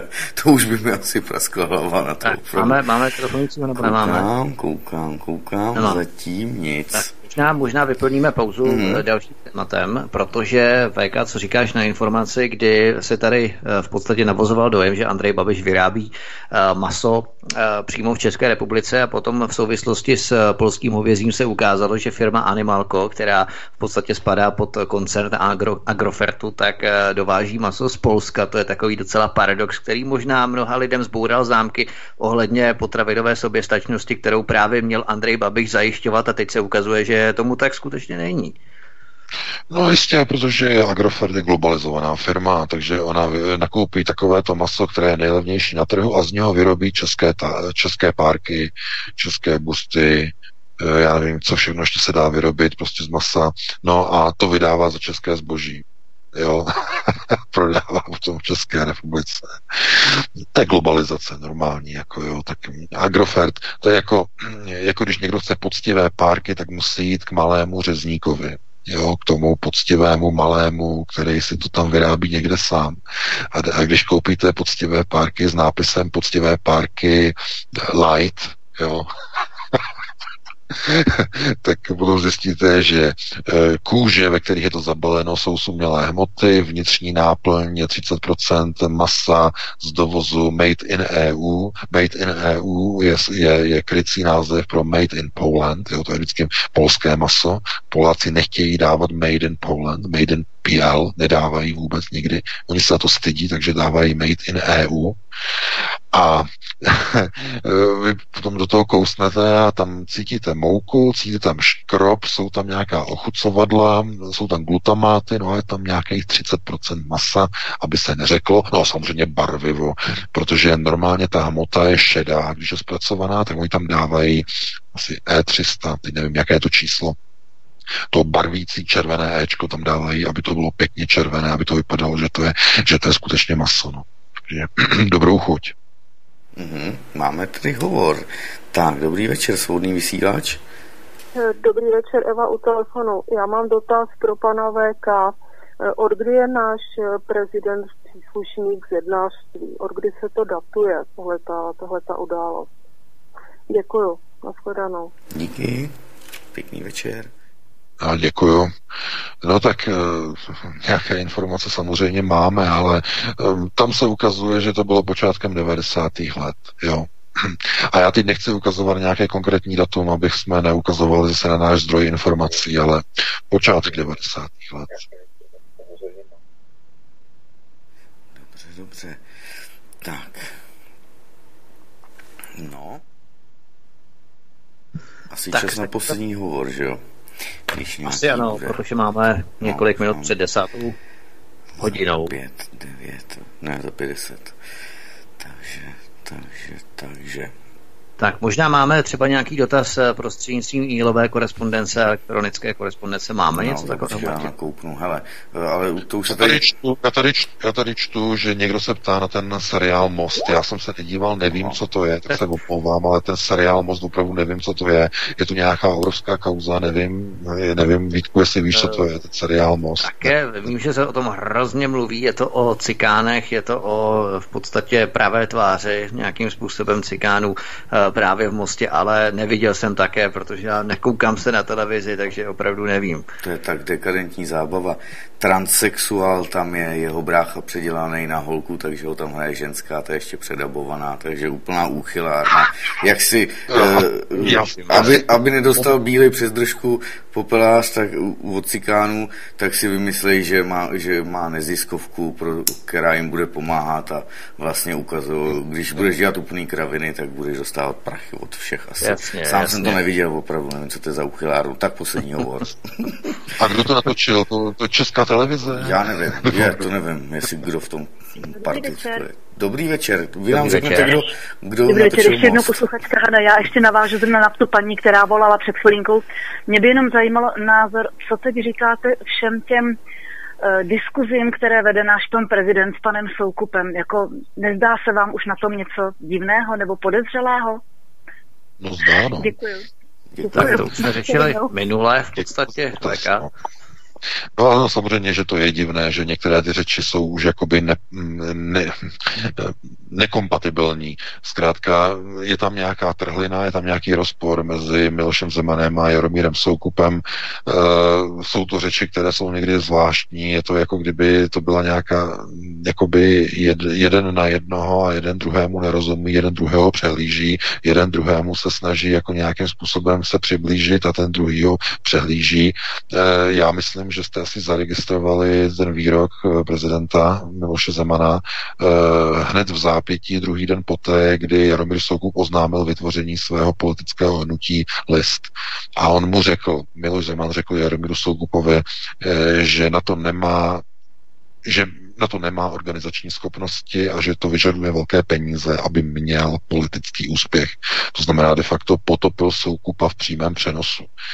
A jak se ukazuje, tak eh, do dneška nepřišla informace, a už je to více než měsíc, eh, že eh, by nějaké hnutí bylo založeno a zaregistrováno. To znamená, že on oznámil vznik hnutí list už před měsícem, ale zatím ministerstvo vnitra prý žádnou registrační žádost nepřijalo. Ne, tak znamená... se o tom bavili, že on to bude prodlužovat, co nejvíce to půjde, protože on nemůže být to na obrazovce. On nemůže být na obrazovce, když to založí. Samozřejmě, samozřejmě, jenže uh, už to jako je hodně, jeden měsíc, to je hodně dlouhá doba, on zrušil nějaké své diskuzní pořady, tohleto, a ono to vypadá, jako kdyby to asi začal chtěl, nebo nějak pomalu začal odpískávat, protože on počítal s podporou, přímou podporou prezidenta Zemana. Ono se ukazuje, že to asi tak vůbec ani nebude. Jo, to by bylo na jinou diskuzi, na tady ty rozbory nemáme čas. Takže dáme prostě ještě jednomu, jestli ještě stihneme jednoho volajícího, jestli máme. No, teď zrovna to někdo položil, takže když, když budete minutu mluvit, tak určitě zavolaj. určitě zavolaj. Jako. Já si myslím, že pokud eh, nikdo nezavolá do půl minuty, tak to asi skračujeme, protože přece jenom po nás eh, následuje další studio. Mm-hmm, Nevíme, jestli je to živé studio, nebo jestli je to nějaká repríza. Každopádně no, měli bychom dodržet určitý časový rám rámec, tak pokud, milí posluchači, nezavoláte teď právě, tak, tak to je skvělé. Tak jsem to překlenul. Tak, super. Poslední hovor. Dobrý večer, svobodný vysílač. Dobrý večer, posluchač Ivan. Já vás všechny zdravím. Chtěl bych se zeptat pana VK, jakou souvislost má stavění zdi eh, s Mexikem, jestli to nesouvisí s nadcházející krizi eh, hospodářskou a eh, ekonomickou, Eh, která má být eh, silná nebo silnější než v roce 1929 a vlastně rčení American First, eh, jestli to není zámínka na opevnění se na nadcházející krizi. No, já děkuji za dotaz. No, já jsem o tom psal článek minulý týden. E, celá ta zeď je ve skutečnosti jenom záminka pro to, aby Donald Trump mohl navzdory americkému kongresu stáhnout americké vojáky z Afghánistánu a Sýrie na ochranu a obranu americké hranice, protože stavba té zdi zabere nějaký čas a do té doby je třeba americkou hranici hlídat před džihadisty, před dílery drog a nebezpečnými lidmi, kteří proudí z Mexika do Spojených států. To znamená, on povolá vojáky zpátky ze zahraničních misí a postaví je na americké hranice jako záminku, protože tím on obejde rozhodnutí amerického kongresu které zakázalo Donaldu Trumpovi stáhnout vojáky z Afghánistánu a Sýrie minulý týden. To znamená, tohle je záminka, stavba zdi je záminka pro stažení amerických vojsk ze Sýrie a z Afghánistánu. Takže tohle je moje odpověď, poslední odpověď dnešního večera. Já to automaticky uzavřu, eh, loučím se s tebou Vítku i s tebou Martine. Eh, uslyšíme se všichni opět příští týden v pátek po 19. hodině. Opět probereme aktuální politická témata z domova i ze světa. Budu se na vás těšit a nyní vám přeji všem krásnou dobrou noc. Já se také připojuju, zdravím TBVK, tebe taky Martine, děkuji moc za vysílání, všechny naše posluchače, čtenáře Aeronetu. Doufám, že nebudete vypnuti my ani my a příští pátek se těšíme také od 19 hodin po 19 hodině na komentáře dalších politických událostí a vývoje příštího týdne. Děkuji, hezký večer. Tak, tak, tak, děkujeme a jdeme jenom tu znělku na závěr si dáme. Mějte se krásně naslyšenou.